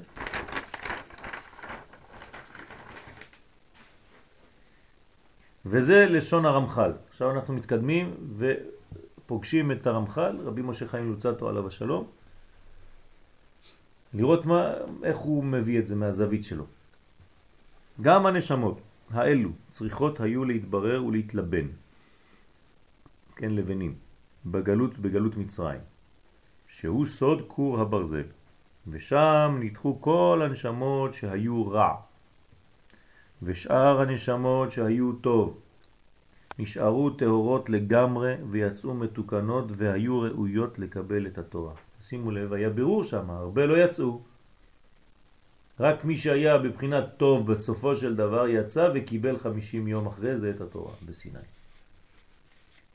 מה זה קבלת התורה? מה זה מתן תורה? זיווג מחודש, נכון? כלומר הזיווג שהיה אור בלי כלי, עכשיו הוא אור עם כלי. אז מי זוכה לזה? מי שחזר לשלמות, לתיקון. מי שעשה את עצמו כלי. יש רמז בחז"ל, לא ניתנה תורה אלא לאוכלי המן. בסדר, אנחנו יודעים, אלה שקיבלו מה, קיבלו את התורה. מה, מה החידוש? למן זה מים נוקבים. מים נוקבים זה כלי. לא ניתנה תורה אלא למי שעושה את עצמו כלי. זה מה שזה אומר. אתה רוצה לקבל תורה, תעשה את עצמך כלי. כן, אם אתה קעור או אתה כמור. תלוי. אם אתה כמור אתה לא מקבל. אם אתה קעור אתה מקבל. אז אם אתה לא כלי, ואתה מופיע כהפך מכלי, אז מה אתה רוצה לקבל? אתה תמיד חושב שאתה יודע הכל. אז אין לך מה לקבל, אתה לא מחכה לכלום. כן? אבל אם אתה מבין שאתה חסר, אז אתה מקבל. מה לכם? אתה לא יושן בלילה? בוא. לא יודע מה קורה לכם, אתם... אה, סך הכל לילה רגיל, יום חמישי, תשנו. ברוך אתה, אדוני אלוהינו מלך העולם בורא פרי העץ.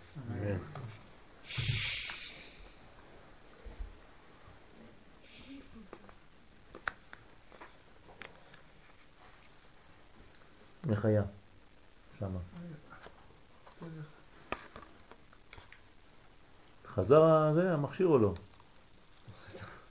האדמה עוד לא בלעה אותו. היא עוד אה, תזרוק אותו החוצה. תיקון מיוחד זה, אתה יודע, חשבתי על זה מיוחד מאוד. גם את העט, מה אתה עושה שם? אה? גם העט שם. מעניין. גם חיכה הרבה זמן המכשיר הזה. אף פעם לא ראיתי דבר כזה, זה משהו מיוחד. ויש שם הרבה כוונות מיוחדות. וואי וואי וואי וואי, כנראה שהיה צריך לבלוע את זה, לא? אמן. פלא פלאות, תאמין לי, אני צריך לבדוק את העניין הזה, זה ממש עשה לי משהו. אה, זה יש לו משהו. מלמד. כן, הוא מלמד. אה, אתמול הוא היה. בקבורה של מלמד. הוא עשה את החור. וכשהוא חפר שמה, נפל לו המכשיר של ההקלטה mp3 והעד שלו. סגרו את הכל, והכל נשאר מתחת לאדמה. עם כל השיעורים, עם כל הכוונות שהיה שם בפנים בתוך המכשיר. והוא לא שם לב. שם לב אחר כך. אז הכל נקבר שם. מעניין, אה? לקח איתו, כן, אבל זה המכשיר שלו. ביקשתי את זה חזרה, אבל... לא הלך לשם, חזר מסכן לבד. כמה לא תשלח לי את זה מהעולם הבא לעולם הזה. כשהאדמה תפלוט, לפחות את המכשיר, את העד תשמור לך.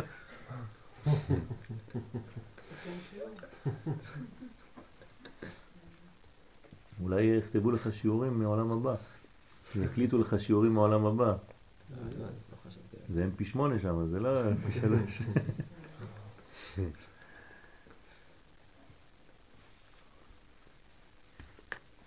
טוב, אז תגיד לנו אם אתה מקבל משהו. שלא אני...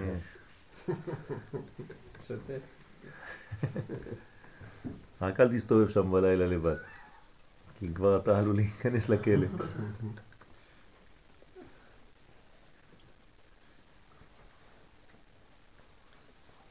שנשמע בשורות טובות בעזרת השם. אך כיוון שאדם הראשון פגם בדעת, שהרי שורש הטיפה הוא במוח, והוא פגם בשפיכת זרע לבטלה, כלומר שהוא פגם בדעת. הפגם המיוחד זה פגם הדעת בדבר הזה. שם זה במוח, זה לא למטה. למטה זה רק תוצאה. האם אין מוח אין בכלל, אין כלום. אין חיות אפילו במקומות האלה, אם אין דעת, כן? והחסדים שהיו מתפשטים ממנו ולחוץ, חזרו לאחור ביסוד דאימה. כן? שווה להיכנס לכל הפרטים, אתם רוצים להבין או שקצת כבד עליכם, כל הספירות והכל? טוב. אז החסדים שהיו מתפשטים ממנו, ממי? אה? האדם הראשון. כל החסדים שהתפשטו מהאדם הראשון ולחוץ. כלומר, מאיזה בחינה שלו? מאיפה זה בא אמרנו? מהדעת, נכון? בדרך כלל זה יוצא ועובר דרך היסוד שלו ליסוד דנוקבה. פה הכל חזר לאחור ביסוד דאימה. למה? כלומר, כאילו מנעו מהטיפה הזאת לצאת ממש. סגרו אותה, כן, במנגנון שחזר אחורני. כמו עיבור. כן, כי זה השפע. כן? והנה יסוד האימא הוא בגרון דזה. עכשיו תשימו לב, אם אני פה צריך לעשות ממש אה, ציור.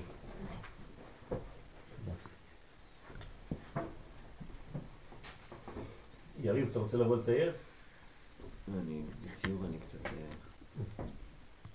אה, לא הכי... זה ציור מוכני. טוב, יש לנו פה את זה.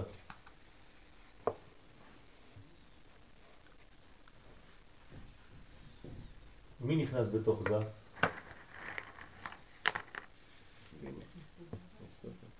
מה? יסוד דאבא בתוך יסוד דאימה בתוך זה, נכון? כלומר, מה זה יסוד? זה נהי. נהי, המדרגות התחתונות של אבא ואימא. כלומר, למעלה מזה יש אבא ואימא. אבא ואימא יש להם עשר ספירות. כתר, חוכמה, בינה, חסד, גבורה, תפארת, נצח, עוד יסוד ומלכות. וגם אימא, כן? כתר, חוכמה, בינה, חסד, גבורה, תפארת, נצח, עוד יסוד, מלכות. אבל לא כל המדרגות האלה נכנסות לתוך זה. רק המדרגות התחתונות, נצח, עוד יסוד. כן? כמו שראינו בפורים. עכשיו, זה אבא, זאת אימא. אבא נכנס בתוך אימא, כן? זאת אומרת שעכשיו אני כבר לא רואה את זה ואת זה, אני רואה רק אחד, שהוא בעצם שניים. בסדר? והאימא זה מה שאני רואה כי הכלי, אבא יותר פנימי, אז נגיד שזה ככה, אחד בתוך השני, ואני רואה רק את זה עכשיו, תשכחו מזה, זה נכנס לפה בעצם, ובתוך יש שניים, אבא ואימא. אבל אני רואה את החיצון, כי זה מה שאני רואה בחוץ. זה אימא. אז אימא נכנסת, הנהי שלה, נכנסים לתוך זה. בסדר? היסוד, פה זה היסוד, כן? נצח עוד יסוד. היסוד של אימא, יסוד באימא, באיזה גובה הוא בזה? בגרון שלו. נגיד שפה הראש שלו. בסדר? נכנסים המוחים מתוך הראש שלו ונשארים בגרון.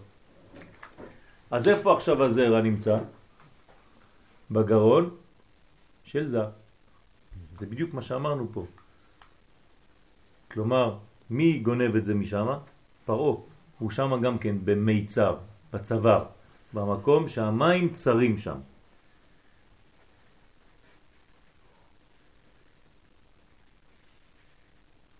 והנה יסוד האימא הוא בגרון דזה, סוד המיצר, זה נקרא מיצר. מן המיצר קראתי יה, ענני במרחביה. כלומר, אני מבקש, כן, אפילו שאני צועק מהגרון שם, ויזעקו אל השם, מאיפה הם זעקו? מהמיצר. והוא ענה להם במרחב, זאת אומרת, אפשר להם את השפע, לרדת, לצאת. כלומר, מה זה יציאת מצרים לפי זה? זה שזה לא ייתקע בגרון שם, כמו העצם. זה שזה ימשיך ויזרום, יצא החוצה, יתגלה. סוד המיצר הוא סוד מצרים. אז הנה, מצרים זה כל זה, כל זה נקרא מצרים. מים שהם בצרות, במקום צר. ואכן עניין גלות מצרים בשורש הדברים הוא חזרת החסדים שיצאו מהדעת ליסוד דאימה. כלומר, חוסר התפשטות. מי שסוגר את הדברים במוח שלו, בראש שלו, הכל סגור, הוא לא מצליח להתבטא, לא מצליח לצאת החוצה, הוא נמצא במצרים, הוא בכלא. קשה לו להוציא. אז מה התרופה לזה? דיבור. אחת התרופות זה דיבור, סיפור יציאת מצרים. כשאתה מספר ביציאת מצרים, כן, כל המרבה לספר ביציאת מצרים, מה אתה עושה בעצם? אתה עוזר לעצמך להבין איך משחררים. כמה שאתה מספר יותר, אתה יוצא, אתה עוזר לעצמך לצאת ולשחרר את כל המנגנון הזה שחוסם אותך שם למעלה. כן, אתה חנוק פה. אז אחרי פסח אנחנו אמורים להיות משוחררים. כן, הכל יצא. כן, אתה מגיע לשם עם, עם אה, טעינה כזאת גדולה מאוד, ואתה צריך חמור אחרי פסח, כן, שהכל יזרום כבר. להיות הרבה יותר טבעי. ואם זה מגיע לרגליים, הגעת לארץ ישראל. כלומר, כל עוד וזה לא הגיע לרגליים וזה תקוע שם למעלה, אתה בגלות. כן, ארץ ישראל זה כשכל השפע הזה יורד, יורד, כן, ומגיע לעולם העשייה. כשכל העולם הזה הגבוה, העולם הבא מגיע לעולם הזה. זה נקרא גאולה.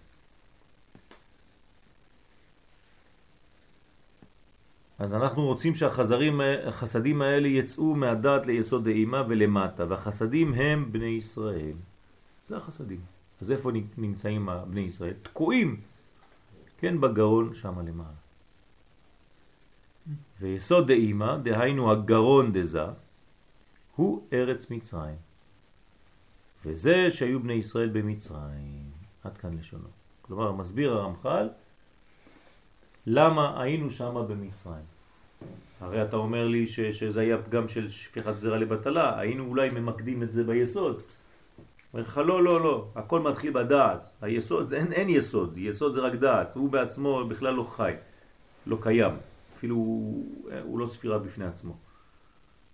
אין קישוי אלא לדעת. כלומר, כל העניין בא מהדעת. אם אתה יודע לשלוט על הדעת, אז כל השליטה הזאת היא באה למטה. כן, כמו התקשר אליי שלשום אחד מחול. מלא בעיות, כולו מלא פחדים, אדם נורמלי. כן, אז uh, אמרתי לו, יש לך בעיה בתפילין של ראש. אז הוא הלך לבדוק אותה.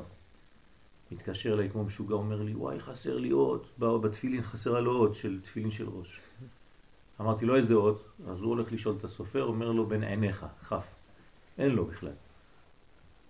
אין לו כף. אמרתי לו, אתה מבין מה הולך פה? בין עיניך זה דעת. זה בין העיניים. כן? זה הדעת. כלומר, אין לו דעת, אין לו חיבורים לשום דבר, הוא מתכוון, אין לו כיוונים, אין לו כלום. האדם שהיה חי פה בארץ. אז הוא אומר לי, מה אני צריך לעשות? אמרתי לו, אתה רוצה שאני אגיד לך או אתה רוצה לנחש לבד? הוא התחיל לפחד קצת. אמרתי לו, אני לא אתן לך לנחש, אתה צריך לחזור לארץ, זהו, נגמר הסיפור. קח את האישה, את הילדים, תסגור הכל ותחזרו לפה עכשיו. זהו, תפסיק להסתובב שם. אתה רוצה שאני אגיד לך את הדברים באופן ברור? כן, אז הנה אני אומר לך אותם. התקשרת אליי, עכשיו אכלת אותה. לא היית צריך להתקשר אליי. אז זה, זה העניין, זה בדיוק הדעת. והנה, עניין בשבעים נפש ירדו אבותיך. והנה חמישה חסדים שבדת מתפשטים בספירות חג התנה. כלומר, החמישה חסדים שבדת הם מתפשטים, נכון? אז איפה זה מתפשט? חסד, גבורה, תפארת, נצח והוד, זה ההתפשטות הטבעית. כלומר, יש חסדים פה, זה כמו מים. המים, איפה שתיתן להם צינור זה יעבור, איפה שיש חור זה נכנס.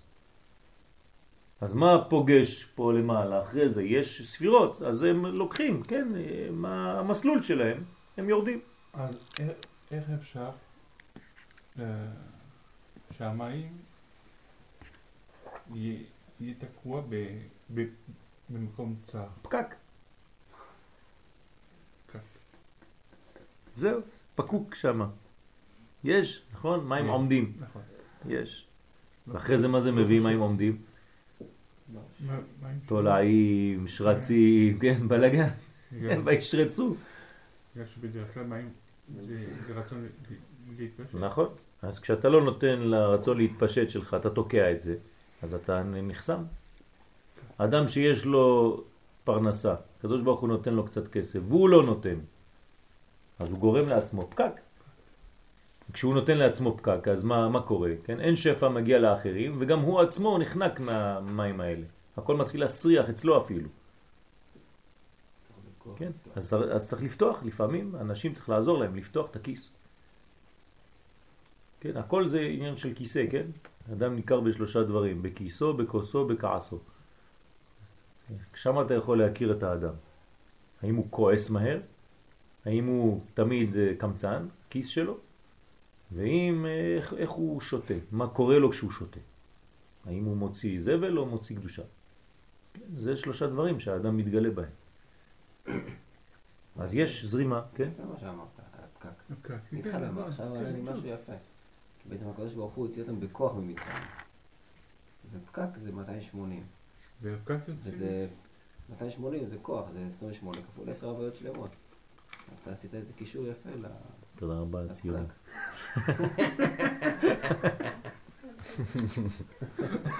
חזק וברוך. חזק. לא, זה אתה אמרת, זה לא אני אמרתי. כן, אבל באמת זה פקקים, אנחנו גורמים הרבה פקקים, צריך ל- לפתוח. עכשיו, כן, איך קוראים עכשיו זה פקק. לוואקום הזה? פומפה בגימטריה.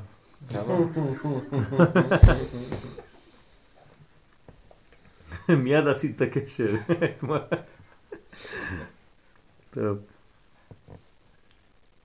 עכשיו אנחנו נכנסים, ת- ת- ת- תקשרו חגורות, כי אנחנו עכשיו זה מתחיל להיות קצת מסובך. אז אה, אולי נעשה ציור אחר.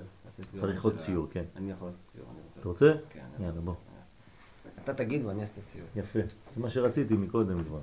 בעצם המן ופרעה רוצים את אותו דבר. יפה. להשאיר אותנו על העץ. יפה מאוד. איש צר ואוהב. בדיוק. הוא גם צר. צר, נכון. סליחה. כן, אמין העץ. יפה מאוד. אשרינו שזכינו. מור, את מבינה? ברוך השם. שמחה, שמחה, באמת, שמחה. טוב, אז חמישה חסדים שבדת מתפשטים בספירות חג התנה. אני רואה שהיית בשנקר.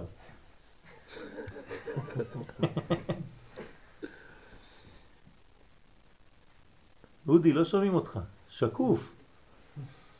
שכחנו שאתה פה. טוב, ושניים ושליש מתוכם מכוסים.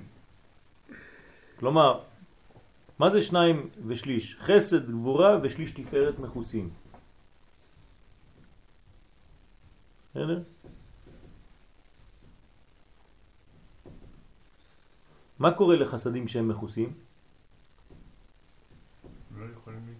הם לא מתפשטים. אז מה זה הופך להיות? זה חנוק, זה, זה הופך להיות גבורה במקום חסד, כן? עדיין, כן, זה, זה תקוע. ושניים ושני שלישים מגולים. אז מי מכוסה? חסד, גבורה, תמשיך. לא, לא, לא, לא. אני רק ציירתי, לא, לא. בסדר, אז תעשי לי את המכוסים, קח צבע אחר. זהו, עכשיו אתה לא, פה, בסדר. נגמר. לא, לא, לא, לא, לא, שב, לא, שב. זה רק ככה. עזוב, אני תשב. לא- לא לא, אם לא, אני לא יכול, אני צריך לקום ולחזר, לחזור, תישאר שם. זה לא הרבה זמן. אתה רוצה? שניים ושליש מתוכם מכוסים. איפה החסדים? תעשה לי את הזרימה של החסדים. מדעת, תעשה זרימה, תעשה חץ שזורם. כן, בדיוק. הולך לחסד גבורה, אחרי זה הולך לתפארת, אחרי זה הולך לנצח, אחרי זה הולך להוד, ואמור לצאת מהיסוד. זה החסדים, תכתוב חסדים. זרימה של חסדים, חסד, זה נחל נקרא חסד, נחל חסד. יפה. בסדר? זה חסדים טובים. זה חסדים. כן, חסד, חסד בתוכן שלו, בשורש שלו הוא טוב. אז זה חסד גבורה תפארת, חסד גבורה ושליש תפארת. עכשיו יש פה חסד גבורה ושליש תפארת שהם מכוסים. אז תכתוב, תעשה את החסד, תכסה אותו. תעשה עיגול מסביב לחסד, תעשה עיגול מסביב לחסד ותעשה קבקוב כזה. זה מכוסה. לא, כולו, גם החסד, גם הגבורה. כולו, כל החסד, כל הגבורה. כן? תלביש. ככה. זה מכוסה. ופה תחלק את זה לשליש ושני שליש. שליש תפארת עליון, יפה, שלושה שלישים, השליש העליון תעשה עיגול מסביב. רק השליש העליון, יופי, ותעשה את הקווים, יופי. בסדר? זה מכוסה. מה נשאר גלוי? שני שליש תחתונים, כן? יריב, תחיה. שני שליש תחתונים של תפארת, פה, נצח והוד. כל זה מגולה. אז יש חס חלק שהוא בכיסוי, חלק שהוא בגילוי. החלק העליון בכיסוי, החלק התחתון בגילוי. מתפשטים בכל גוף הזה. כלומר, החלק המגולה ממשיך להתפשט. וכל זאת לפי שיסוד אימא קצר ונשלם בחזה דזה. אז עכשיו אנחנו נכנסים ממש בתוך הספירות עצמן. יסוד אימא קצר. מה זאת אומרת שיסוד אימא קצר? כמו היסוד של הנוקבה, כן? אני לא אכנס עכשיו לפרטים. אז לכן הוא נשלם בחזה דזה. כלומר, יסוד אימא, כשאימא נכנסת לתוך זה, בגלל שהיסוד שלה לא ארוך, הוא יסוד קצר, אז היסוד שלה נגמר עד החזה. כי אמרנו שזה פה יסוד אימא שהוא בגרון, כן, הוא מקסימום יכול להגיע לחזה. מי ממשיך? סוד האבא. יסוד האבא. יסוד האבא הוא ארוך. אז הוא בוקע וממשיך. אמרנו בפורים שהוא יורד עד המלכות ומתגלה מחוץ למלכות אפילו, בסדר? אז אותו דבר פה. אז אנחנו פה ביסוד האימא, היסוד האימא הוא קצר מאוד, ולכן הוא גומר את זה בחזה דזה. מה שעה? כבר ציפורים? נגמר השיעור, עוד שלושת רבעי שעה. טוב. חשבתי שאנחנו רק חצי שעה התחלנו, לא? איך עבר כל כך הרבה זמן מהר? וואי וואי וואי. צריך להתחיל יותר מוקדם. כתב איזה חודש כשבוע. ממש. מה זה, התחלנו... נכון עבר מהר? טוב.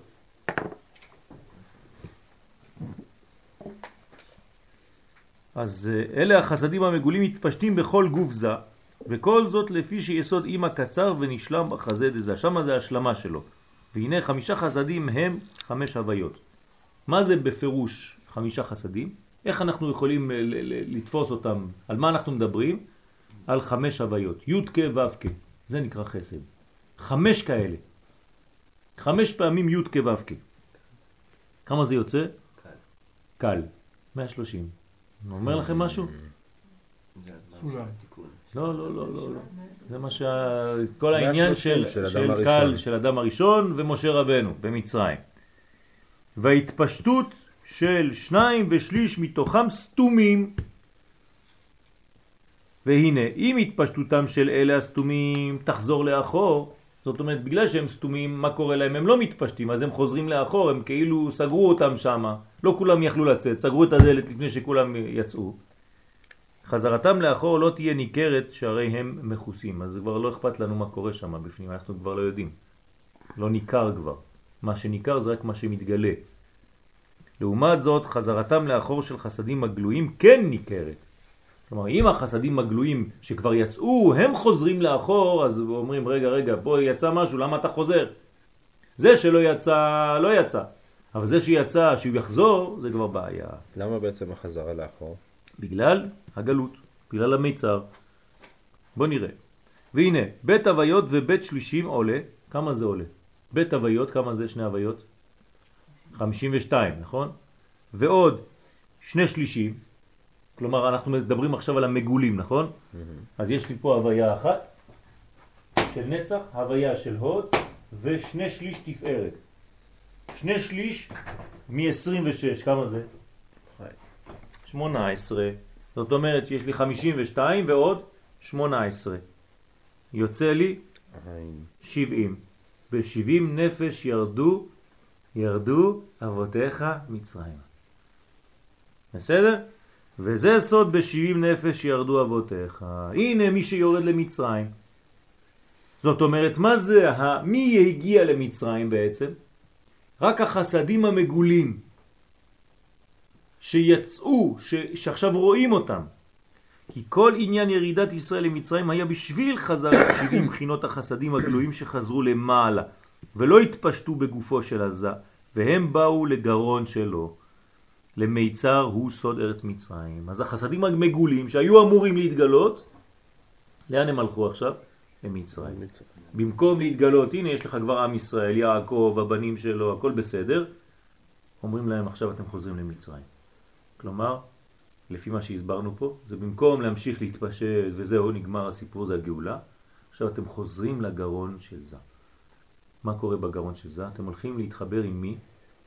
עם אלה שעוד לא התגלו. מה יש בעיה שם? תלכו לטפל בבעיה. אני שולח קומנדו, 70 איש, אתם צריכים ללכת לשחרר שני הוויות ושליש שנשארו בפנים. כן? לא מפקירים חיילים בשטח. אתם צריכים ללכת לשם להוציא את כולם. הקדמה בעניין סדר הגדלת זה. עכשיו זה נקרא הגדלת זה.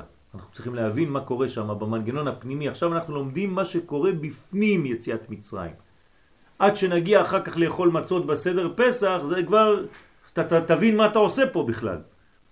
אבל אם אתה לא מבין את המנגנונים הפנימיים האלה, אתה יכול לחיות כל החיים שלך ככה. יש אנשים שלא אכפת להם מכל מה שאמרנו עכשיו, אבל זה לא אותו דבר. פה אתה בונה את הבניין, ואחרי זה, אם אתה מוסיף על זה את הכוונות, אז אתה פתאום מבין איך ההשתלשלות, מה, מה קורה, כל כוס, כל מצע, איך אתה יושב, איך אתה עושה, מה קורה, זה בעצם רק לחיצה על כפתורים. פה אני משחרר שני שליש מפה, זה, כן, אתה שומע, כן, שחרר שניים, שליש, יורד לך, זה מעלית, זה עולה, זה יורד, לשבת, מי שלא מבין, מסכן, רק כל הסדר הוא ככה, מגלים, מכסים את המצות, הוא רואה רק מה כתוב. מכסים את המצות, מרימים את הכוס, טוב. לא, זה לא פה, סליחה, טוב, מרימים את הכוס, מגלים את המצות. תרים את הזה, תתפוס את ה... כבר לא יודע מה לעשות, כן? אתה, מה שכתוב, ברוך השם שכתוב, אם לא היה כתוב... כן, מה, היה צריך לגלות? כל הסדר היה מכוסה, לא הבנו כלום. פה אתה מבין מה קורה עכשיו, ואנחנו עוד מעט נראה מה זה, מה זה כל העניין הזה, מה זה הקערה, מה זה הדברים, מה, מה זה כל הכפתורים שיש לנו פה. למה כל שנה אותו דבר, אותו בלגן? זה לא בלגן, זה בניין, חוץ מזה, שאתה מבין כל שנה קצת יותר. כן? זה לא אותו בלגן, לא חוזרים על אותם אה, סיפורים. כן? עכשיו, הקדמה בעניין סדר הגדלת זה, כדי להבין את משמעות הנס הגדול, כן? כדי שתבין מה זה הנס הזה. עלינו להבין את סדר בניינו וגדילתו של זה. כלומר, בלי להבין את הגדלת זה, אתה לא יכול להבין מה זה הנס של יציאת מצרים. וכך נבין את המדרגות השונות שבו. רק אז נוכל להבין את הנס הגדול. הנס הגדול. אז בהתחלה, זהו קטן. כן, זה קטן. למה קוראים לו קטן? כי הוא נולד בין שש קצוות. שישה קצוות. הוא נקרא בן וק. כתב בספר הכוונות, תכף נראה. אה? כי גדול זה עשר. בסדר? שישה קצוות זה עדיין בלי מוחין. מה זה שישה קצוות? זה רק החלק התחתון. אדם שיש לו חסד, גבורה, תפארת, נצח, הוד, יסוד, מה, מה יש לו? יש לו רגש. כמו ילד קטן. אבל מה חסר לו עדיין? שכל. אז הוא בהתחלה בין שישה קצוות. הוא הכל בטן ורגש אצלו. מה צריך לעשות כדי להגדיל אותו? להכניס לו מוחין. מוחין זה חוכמה, בינה ודעת, זה יותר קר. כן, יותר קר, אבל הוא... זה בניין, אדוני. אתה לא עכשיו כל שנייה בוכה ו... וזה על כל דבר קטן. כן, איך אנחנו רואים תינוק? תינוק בוכה על כל דבר. אדם גדול, יש לו כבר אה, בניין, שקול. מאוזן. לא אומר שצריך, כן, נטול רגש, אבל יש לו גם שילוב עם חוכמה, בינה ודעת. כתב בספר הכוונות עניין הפסח דרוש ב', כתבי אריזה, כן? וכן הוא בפרי עץ חיים, שער המצות, פרק א', וזה לשונו. דע, כי כשנולד זה, אז הוא זמן קטנותו, עד היותו גדול בן 13 שנים. תשימו לב, הוא מדבר כאילו מדבר על ילד, על תינוק, אבל זה אותו דבר, זה עולם רוחני, יש לידה. יש לידה של מדרגה שנקראת זעיר אנפין. אז הוא נקרא קטן עד גיל 13.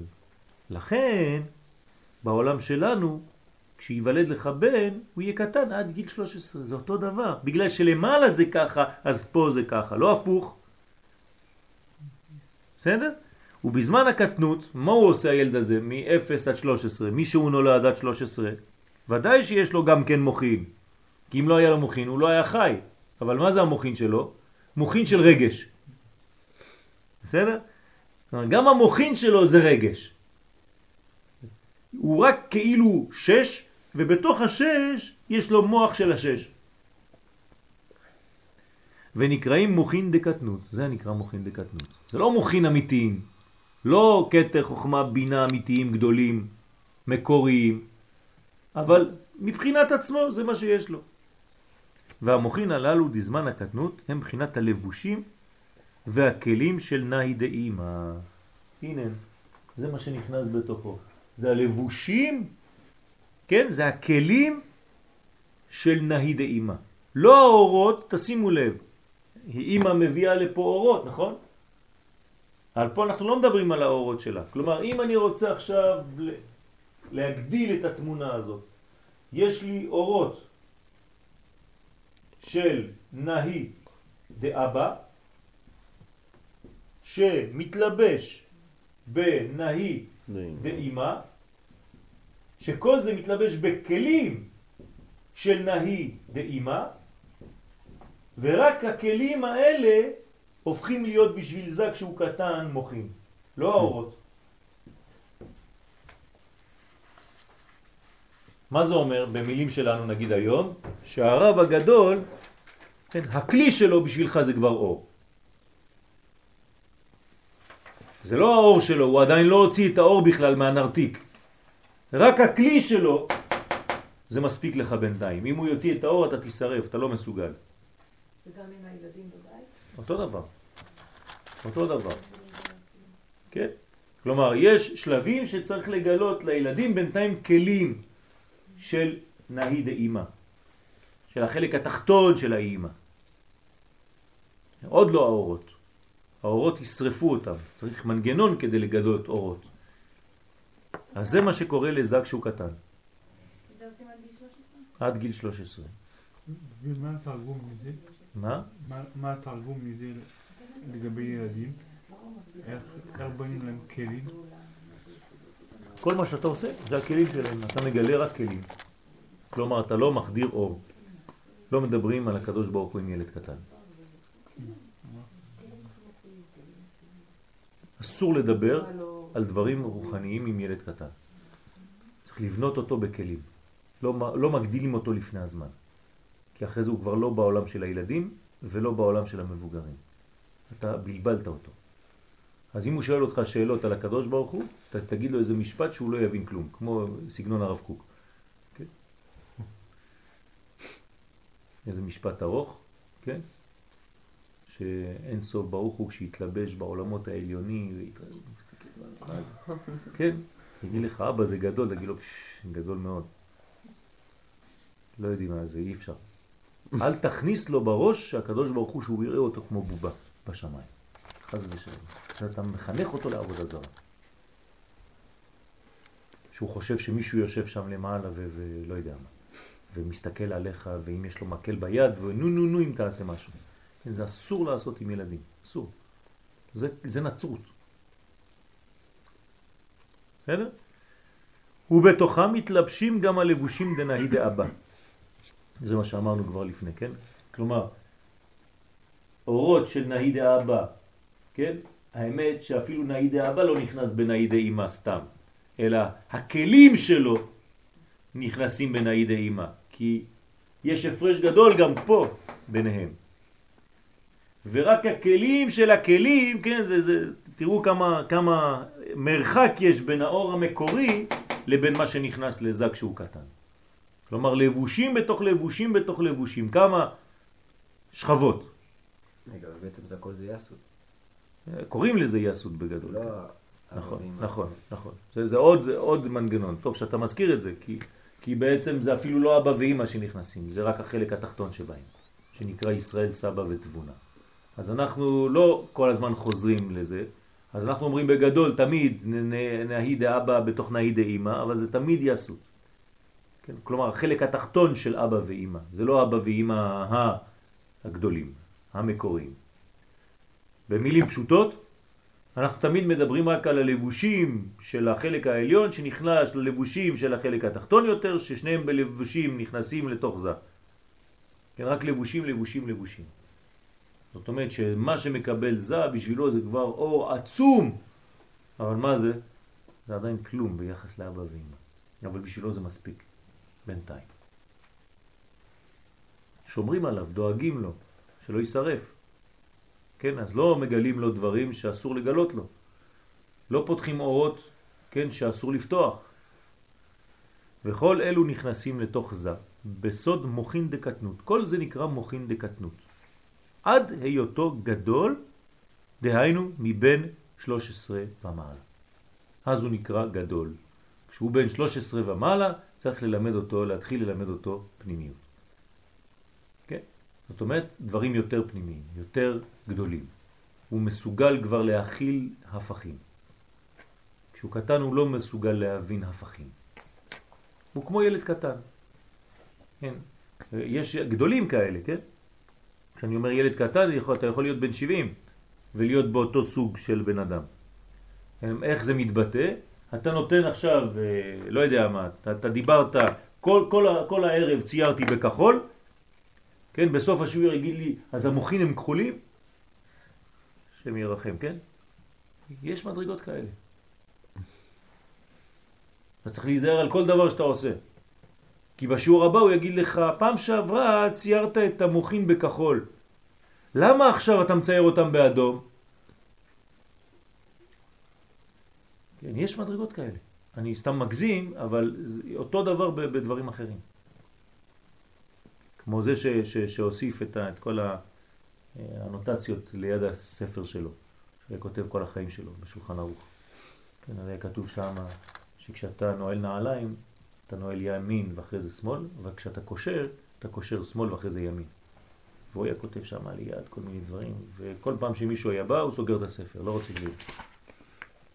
יום אחד הוא נפטר, פתחו את הספר, הלכו שמה, והוא כותב שם, וגם כשאתה נועל מגפיים.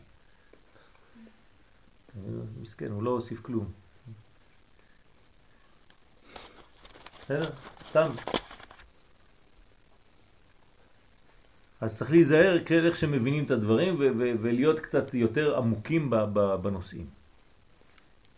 ובחינת הלבושים, בזמן הקטנות הם שמות אלוהים. כלומר אמרנו שההוויות הם איזה שמות? י' כ' ו' כ', נכון? אבל כשזה, זה הוויות, זה, זה המוחין דגדלות. אבל כשהמוחין, הלבושים, כן, בזמן הקטנות, מה זה הלבושים? איזה שמות זה? אלוהים. כלומר, לבושים זה אלוהים, ואור זה הוויה. ובפרט בבחינת האחוריים של נהי. כלומר, עוד, עוד אני מוסיף עוד שכבה פה. כן, זה האחוריים דנהי, זה אפילו לא נהי, נצח עוד יסוד, זה החלק התחתון של נצח עוד יסוד. כי גם בנצח ובהוד וביסוד יש עשר ספירות כל אחד. אתה לוקח רק את החלק התחתון של כל אחד, רחוק, רחוק, רחוק מהשורש של האורות. זה נקרא לבושים היותר חיצוניים של נהי דאימה, והם בחינת המוחין דקטנות.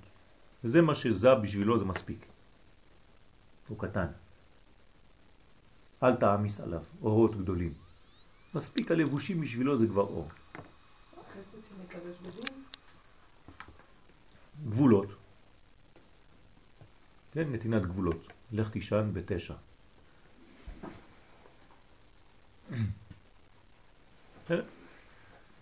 אל תאכל יותר משוקולד אחד. תצחצח שיניים. דברים קטנים. מה, מה, ככה אתה מחנך? כן, זה בניין של גבולות. אתה נותן גבולות לכל דבר, ולאט לאט לאט לאט אתה בונה אותו. עד שהוא מתחיל לשאול שאלות. הוא מתחיל לאט לאט לגדול, אתה רואה שהוא גדל, אתה רואה שהוא מבין דברים. ולפי שנהי דאבא, באים מלובשים תוך נהי דאמא, ואינם מתגלים בזה, אלא על ידי הבינה. זאת אומרת, אבא בכלל לא רואים אותו, נכון? אבל איפה הוא? בתוך כל המנגנון הזה זה רק אבא בעצם. זה כמו אמא ואבא בבית. האבא ככה צריך להיות. הוא כאילו זורם בתוך העורקים של כל הבית, אבל לא רואים אותו. מי רואים? בשטח? אמא. את אמא רואים בשטח, אבל האבא נותן את האנרגיה בפנים, והכל. ככה צריך להיות. לכן גם הלבושים דנהי דאבא נקראים מוכין דאלוהים כמו אצל אמא. זאת אומרת, אבא הוא משתווה לצורה של אמא כדי שיתגלה שם בינתיים מוכין שנקראים אלוהים ולא הוויות. כי אם הוא היה מוציא את האור העצמי שלו, לפעמים זה קורה. פתאום האבא, כן? יש מנגנון שהוא צריך עכשיו לתת גבול שאי אפשר כבר ככה, אז כולם מקבלים על הראש, גם האמא לפעמים. כן? פתאום מתגלה הוויות, וזה אור גדול מאוד בבית, כדי להחזיר את כל הסדר, את כל הסדרים. אל תשכחו, כן? יש פה בעל הבית. משהו נבנה פה. זה, אתם לא יכולים ללכת כולם לאיבוד, כן? אז מדי פעם יש גילוי. הגילוי הזה, כשהוא גדול מאוד, זה גאולה. כלומר, זה גואל את המצב. המצב התחיל להתקלקל, האבא צריך להופיע, לפעמים, בגילוי. אבל רוב הזמן האבא בכיסוי. לעומת זאת, בגדלות דזה, עכשיו כשזה הוא כבר גדול, אנחנו לא מדברים עכשיו, כל זה זה כשהוא קטן, הילדים קטנים, עכשיו זה הגדול כבר. הלבושים דנאי דאמא הם פנימיים יותר. אז אמא יכולה כבר לגלות דברים יותר פנימיים, כי הוא כבר גדול. אז עכשיו אני כבר לא עם לבושים כל כך הרבה, זאת אומרת זה לבושים יותר פנימיים. הרי גם בלבושים, אם אני רוצה עוד פעם להגזים כבר את מה שאמרנו, מה יש בכלים? כלי חיצון, כלי אמצעי וכלי פנימי. אז תראו כמה שכבות יש, כן? זה בלי סוף. אז גם בכלי, בהתחלה אימא מראה לתינוק את הכלי הכי חיצוני שלה. אחרי זה כשהוא גדול היא מראה לו את הכלי האמצעי. אחרי זה את הכלי הפנימי. האם הוא כבר רואה את הכלי הפנימי אז הוא רואה כבר מה נוגע בכלי הפנימי, האור של מישהו אחר. ולאט לאט ככה. אז הם פנימיים יותר והם בחינת שמות אקיה. זה עדיין כלים, זה עדיין לבושים. כלומר האור, אני מסכם, זה הוויה, י' כ' ו' כ'. הכלי של הקטנות, זאת אומרת הכלי הכי הכי גס, בוא נגיד לזה ככה, זה שם אלוהים. והכלי היותר פנימי, יותר עדין, זה שם אקיה. שני הכלים, תשימו לב, הם נקבות. אהיה זה נקבה מצד הנקבה, וגם אלוהים זה מצד הנקבה, וי' כ' ו' כ' זה מצד הזכר. למה כשמשה שואל את, אה, את השם, אה, כאילו, זה הוא אומר לו... אהיה אשר אהיה. ולא אלוקים. כאילו, לכאורה הם לא מכירים כלום, צריכים לקבל את הכי פשוט, ולא ישר אה, אמצע. אתה צודק, אבל כנראה שהם כבר, לפי מה שלמדנו עכשיו, כבר במצב של... הרי כבר משה מופיע. מה זה משה? זה כבר סוף הקליפה והתחלת הגאולה. כבר לא במצב כל כך קטן, הרי שכבר אפשר להתחיל לגלות להם שיש גאולה. כשאתה מתחיל לגלות שיש להם גאולה, אז אנחנו כבר בכלים היותר פנימיים שזה אהי. לפני זה הם בכלים די אלוהים. ולכן פרעה מדבר בשם אלוהים. כן, יפה שעמדת על העניין הזה, אבל זה בדיוק ככה, ככה כתוב. וכשהם באמת באמת כבר גדולים, אז י' כו' כמופיע, כן? אני השם, אני הוא ולא אחר. י' כו' כ'. מה זה ולא אחר? בלי האחוריים, בלי החלקים המחוסים. אני כבר חייב להתגלות בסופו של דבר. עכשיו אני צריך להוציא אתכם משם. וירד י' כ' ו' כ', כן? במצרים. אז רואים את שם הוויה מתגלה. זה, זה האור הגדול. פתאום אתה רואה את האור. עד כאן ראית כלים. אבל לאט לאט ירגילו אותך, הכשירו אותך. בהתחלה זה היה אלוהים, לא ידעתי את השם. פרעה אומר, אני לא יודע מה זה י' כו' כי אני, אל תדברו איתי את זה. למה? זה, זה גדול עליו, קשה לו. בסוף של דבר, כן, הוא אומר, השם הצדיק ואני ועמי הרשעים. הוא מבין כבר שיש י' כ'. עוד קצת. גלות דזה, עניין הצלם. עכשיו הוא היה קטן, עכשיו הוא מתחיל להיות גדול. איך הוא נהיה גדול? מחדירים לו צלמים. אדם שהוא קצת חלש, מה קרה לו בעצם? הצלמים שלו הלכו. אם חז ושלום הצלמים הלכו, הלכו, הלכו, אז הלכו. גם הוא הלך. זה מת, מת, חז ושלום. כן, איך כתוב על עד, עד אשר? נסו הצללים. ונסו הצללים, נכון? איפה זה כתוב? שיר השירים. איך כתוב בפסוק?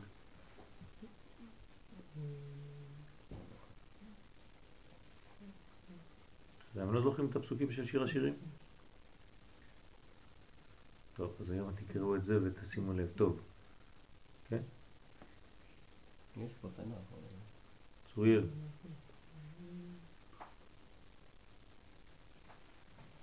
משהו עם היום. עד אשר יפוח היום יפוח היום ונעשו הצללים. ומה זה יפוח היום ונעשו הצללים? היום. היום. כן, יבוא הבוקר ואז מי נס? כן? הצללים, הצללים שם זה, זה, זה הפך, זה אין עדיין צלם. אז כשה, כשה, כשהבוקר בא או כשהלילה בא. בשני הכיוונים אין צללים. דווקא כשהבוקר בא יש צל. אבל כשהלילה בא אין צל כבר, כי הכל צל. אז צריך לחזור בתשובה, זה הרמז שם. לפני שיפוח היום, לפני שיגמר לך החיים ונסו הצללים. אלך לי אל הר המור ואל גבעת הלבונה. כן? אתה בא להר המור. שם ליד הבית. זה שם של ישיבה. בזמן הגדלות, כשהוא בן 13 שנים, נכנסים בו מוחים פנימיים, ביום הבר מצווה. זה הרמז ששמים עליו תפילין. לכן לפי תורת הסוד לא מניחים תפילין לילד לפני הבר מצווה, אפילו לא להתאמן. כלום. ביום הבר מצווה. זהו. אז נכנסים בו מוחין פנימיים משם י' כ' ו' כ'. עכשיו הוא גדול. אז אתה פתאום מניח עליו תפילין, הוא לא יודע מה קורה לו. כי זה בכל זאת אה, שוק. אז מיום הבר מצווה הוא מתחיל קצת להתבלבל, מעניין. היה צריך לחזור. דווקא אחרי הבר מצווה מתחיל להתרחק, אתה לא מבין מה קורה פה. כן? כי עכשיו יש לו בחירה חופשית, עד עכשיו לא הייתה לו בחירה. אז הבחירה החופשית עכשיו נותנת לו קצת התרחקות, ירידה, אבל זה לצורך עלייה, אל, אל תפחד, זה, זה תהליך. הוא יחזור. זה מפחיד. זה מפחיד. כן, זה מסוכן. הרב זה מסוכן? כן, תמיד יש את השאלה הזאת. הכל מסוכן, כל החיים שלנו מסוכנים. כן? והם נכנסים תוך הלבושים דנאי דאימה בבחינת שם אקיה. כלומר עכשיו שם הוויה נכנס בתוך שם אקיה. איפה אלוהים? זהו, נגמר, עברנו את השלב של אלוהים. ובעניין זה נכנסים המוחין הפנימיים דהוויות תוך הלבושים דנאי דאבא. וג' בחינות אלו, כלומר כניסת המוחין הפנימיים לזה, הם עניין צדי דצלם. עכשיו צלם זה שלוש אותיות, צדי למד מם. בינתיים, מי נכנס? מה זה הצדי? 90, המוחין, ההוויות, נכנסים בתוך הלבושים. אני עכשיו יודע שאתם כבר ניתקתם קצת. הרגשתי את הניתוק, זה סוף השיעור, אני מבין. זהו, עד כאן. בסדר, אנחנו נסיים. רק נקרא את הזה, אבל uh, הרגשתי את זה. זהו, אמרו לי, אמרו לי, עד כאן להיום, שמעתי בפנים. בשבע השנים הבאות נכנסים שבע מקיפים דמוכין דגדלות. אני רק נותן לכם את הרקע, כן? אחרי הבר מצווה במשך שבע שנים עד שהילד בגיל 20. כן? יש אלה שבגיל 30 ויש להם חום גבוה ויש להם בעיות, כן? והוא חוזר לאימא, לעיבור. כן, זוכר את הימים שהיו לו כשהוא היה קטן, את הגשם הראשון. סתם, סתם, זה שיר. טוב, לא חשוב. גשם כן, כן. אז שבע מקיפין דמוכין דגדלות, מגיל 13 עד גיל 20. והם עניין למד, עכשיו הוא מקבל את הלמד, עכשיו הוא עדיין צל, כן, חסר לו את המם. אז הוא צל, צל, למד, דצלם, ומם דצלם, אחרי זה הוא מקבל את המם בסופי. ואז הזה בן כף שנים, בן עשרים שנה, גמורים. ובמקביל לאדם התחתון יכול להישא אישה. כלומר, אדם בגיל 20, כן, בחור בגיל 20 כבר מסוגל כבר להתחתן. כי אם כל השלבים האלה היו נכונים אצלו, הוא מגיע לגיל 20, מוכן. זהו, כבר מוכן, שלם. ככה צריך להיות גבר, אמיתי. בגיל 20 להיות שלם כבר. אז למה הוא 18? אה? למה הוא 18? זה לא, לא כל כך פשוט, 18, זה, זה גיל 20, האמת זה גיל 20. כן? זה אדם שהוא ממש יותר לא, רשום תקרח עצמותיו משלו. לא, זה בסדר, זה, זה לפי הגיל, הגילים של, ה, של השנים. גילים, כן? לא גילאים. גילים. בדקתי. מוכן זה מלשון מוכין? מה? מוכן ומוכין זה... לא, לא. מוכן זה כף, מוכין זה חטא. אז יכול להישא אישה ולשאת ולתת בנכסי אביו, אפילו בקרקעות. לפי ההלכה. כי יש לו עכשיו כבר יישוב הדעת, הוא בנוי. ושתי בחינות אלה של כניסת המוחין הפנימיים והמקיפים נקראים גדלות א' דזה. זה רק גדלות א'. אחרי זה יש עוד גדלויות, לא נגמר הסיפור. צריך להיות, להגיע בגיל 40 להיות מקובל. כן? גדול עם הרבה מוחין, עם הרבה משקל, כן? אבל בינתיים הוא נקרא גדלות א', גדלות א'. זה כבר משהו. כן, זה כבר משהו, ברוך השם. אז כל הבניין הזה, אתם יודעים מה? יש לכם מבחן שבוע הבא, על מה שלמדנו עד עכשיו, בעזרת השם בלי נדר. זהו. לא החזרתי מבחן, אבל היו לכם ציונים טובים, רק פשוט, באמת, לא באמת, היו לכם, בדקתי את זה, היה לכם ממש אה, דברים יפים, גם אה, הוספתם עכשיו אין לי את המכשיר לשמוע את זה ככה.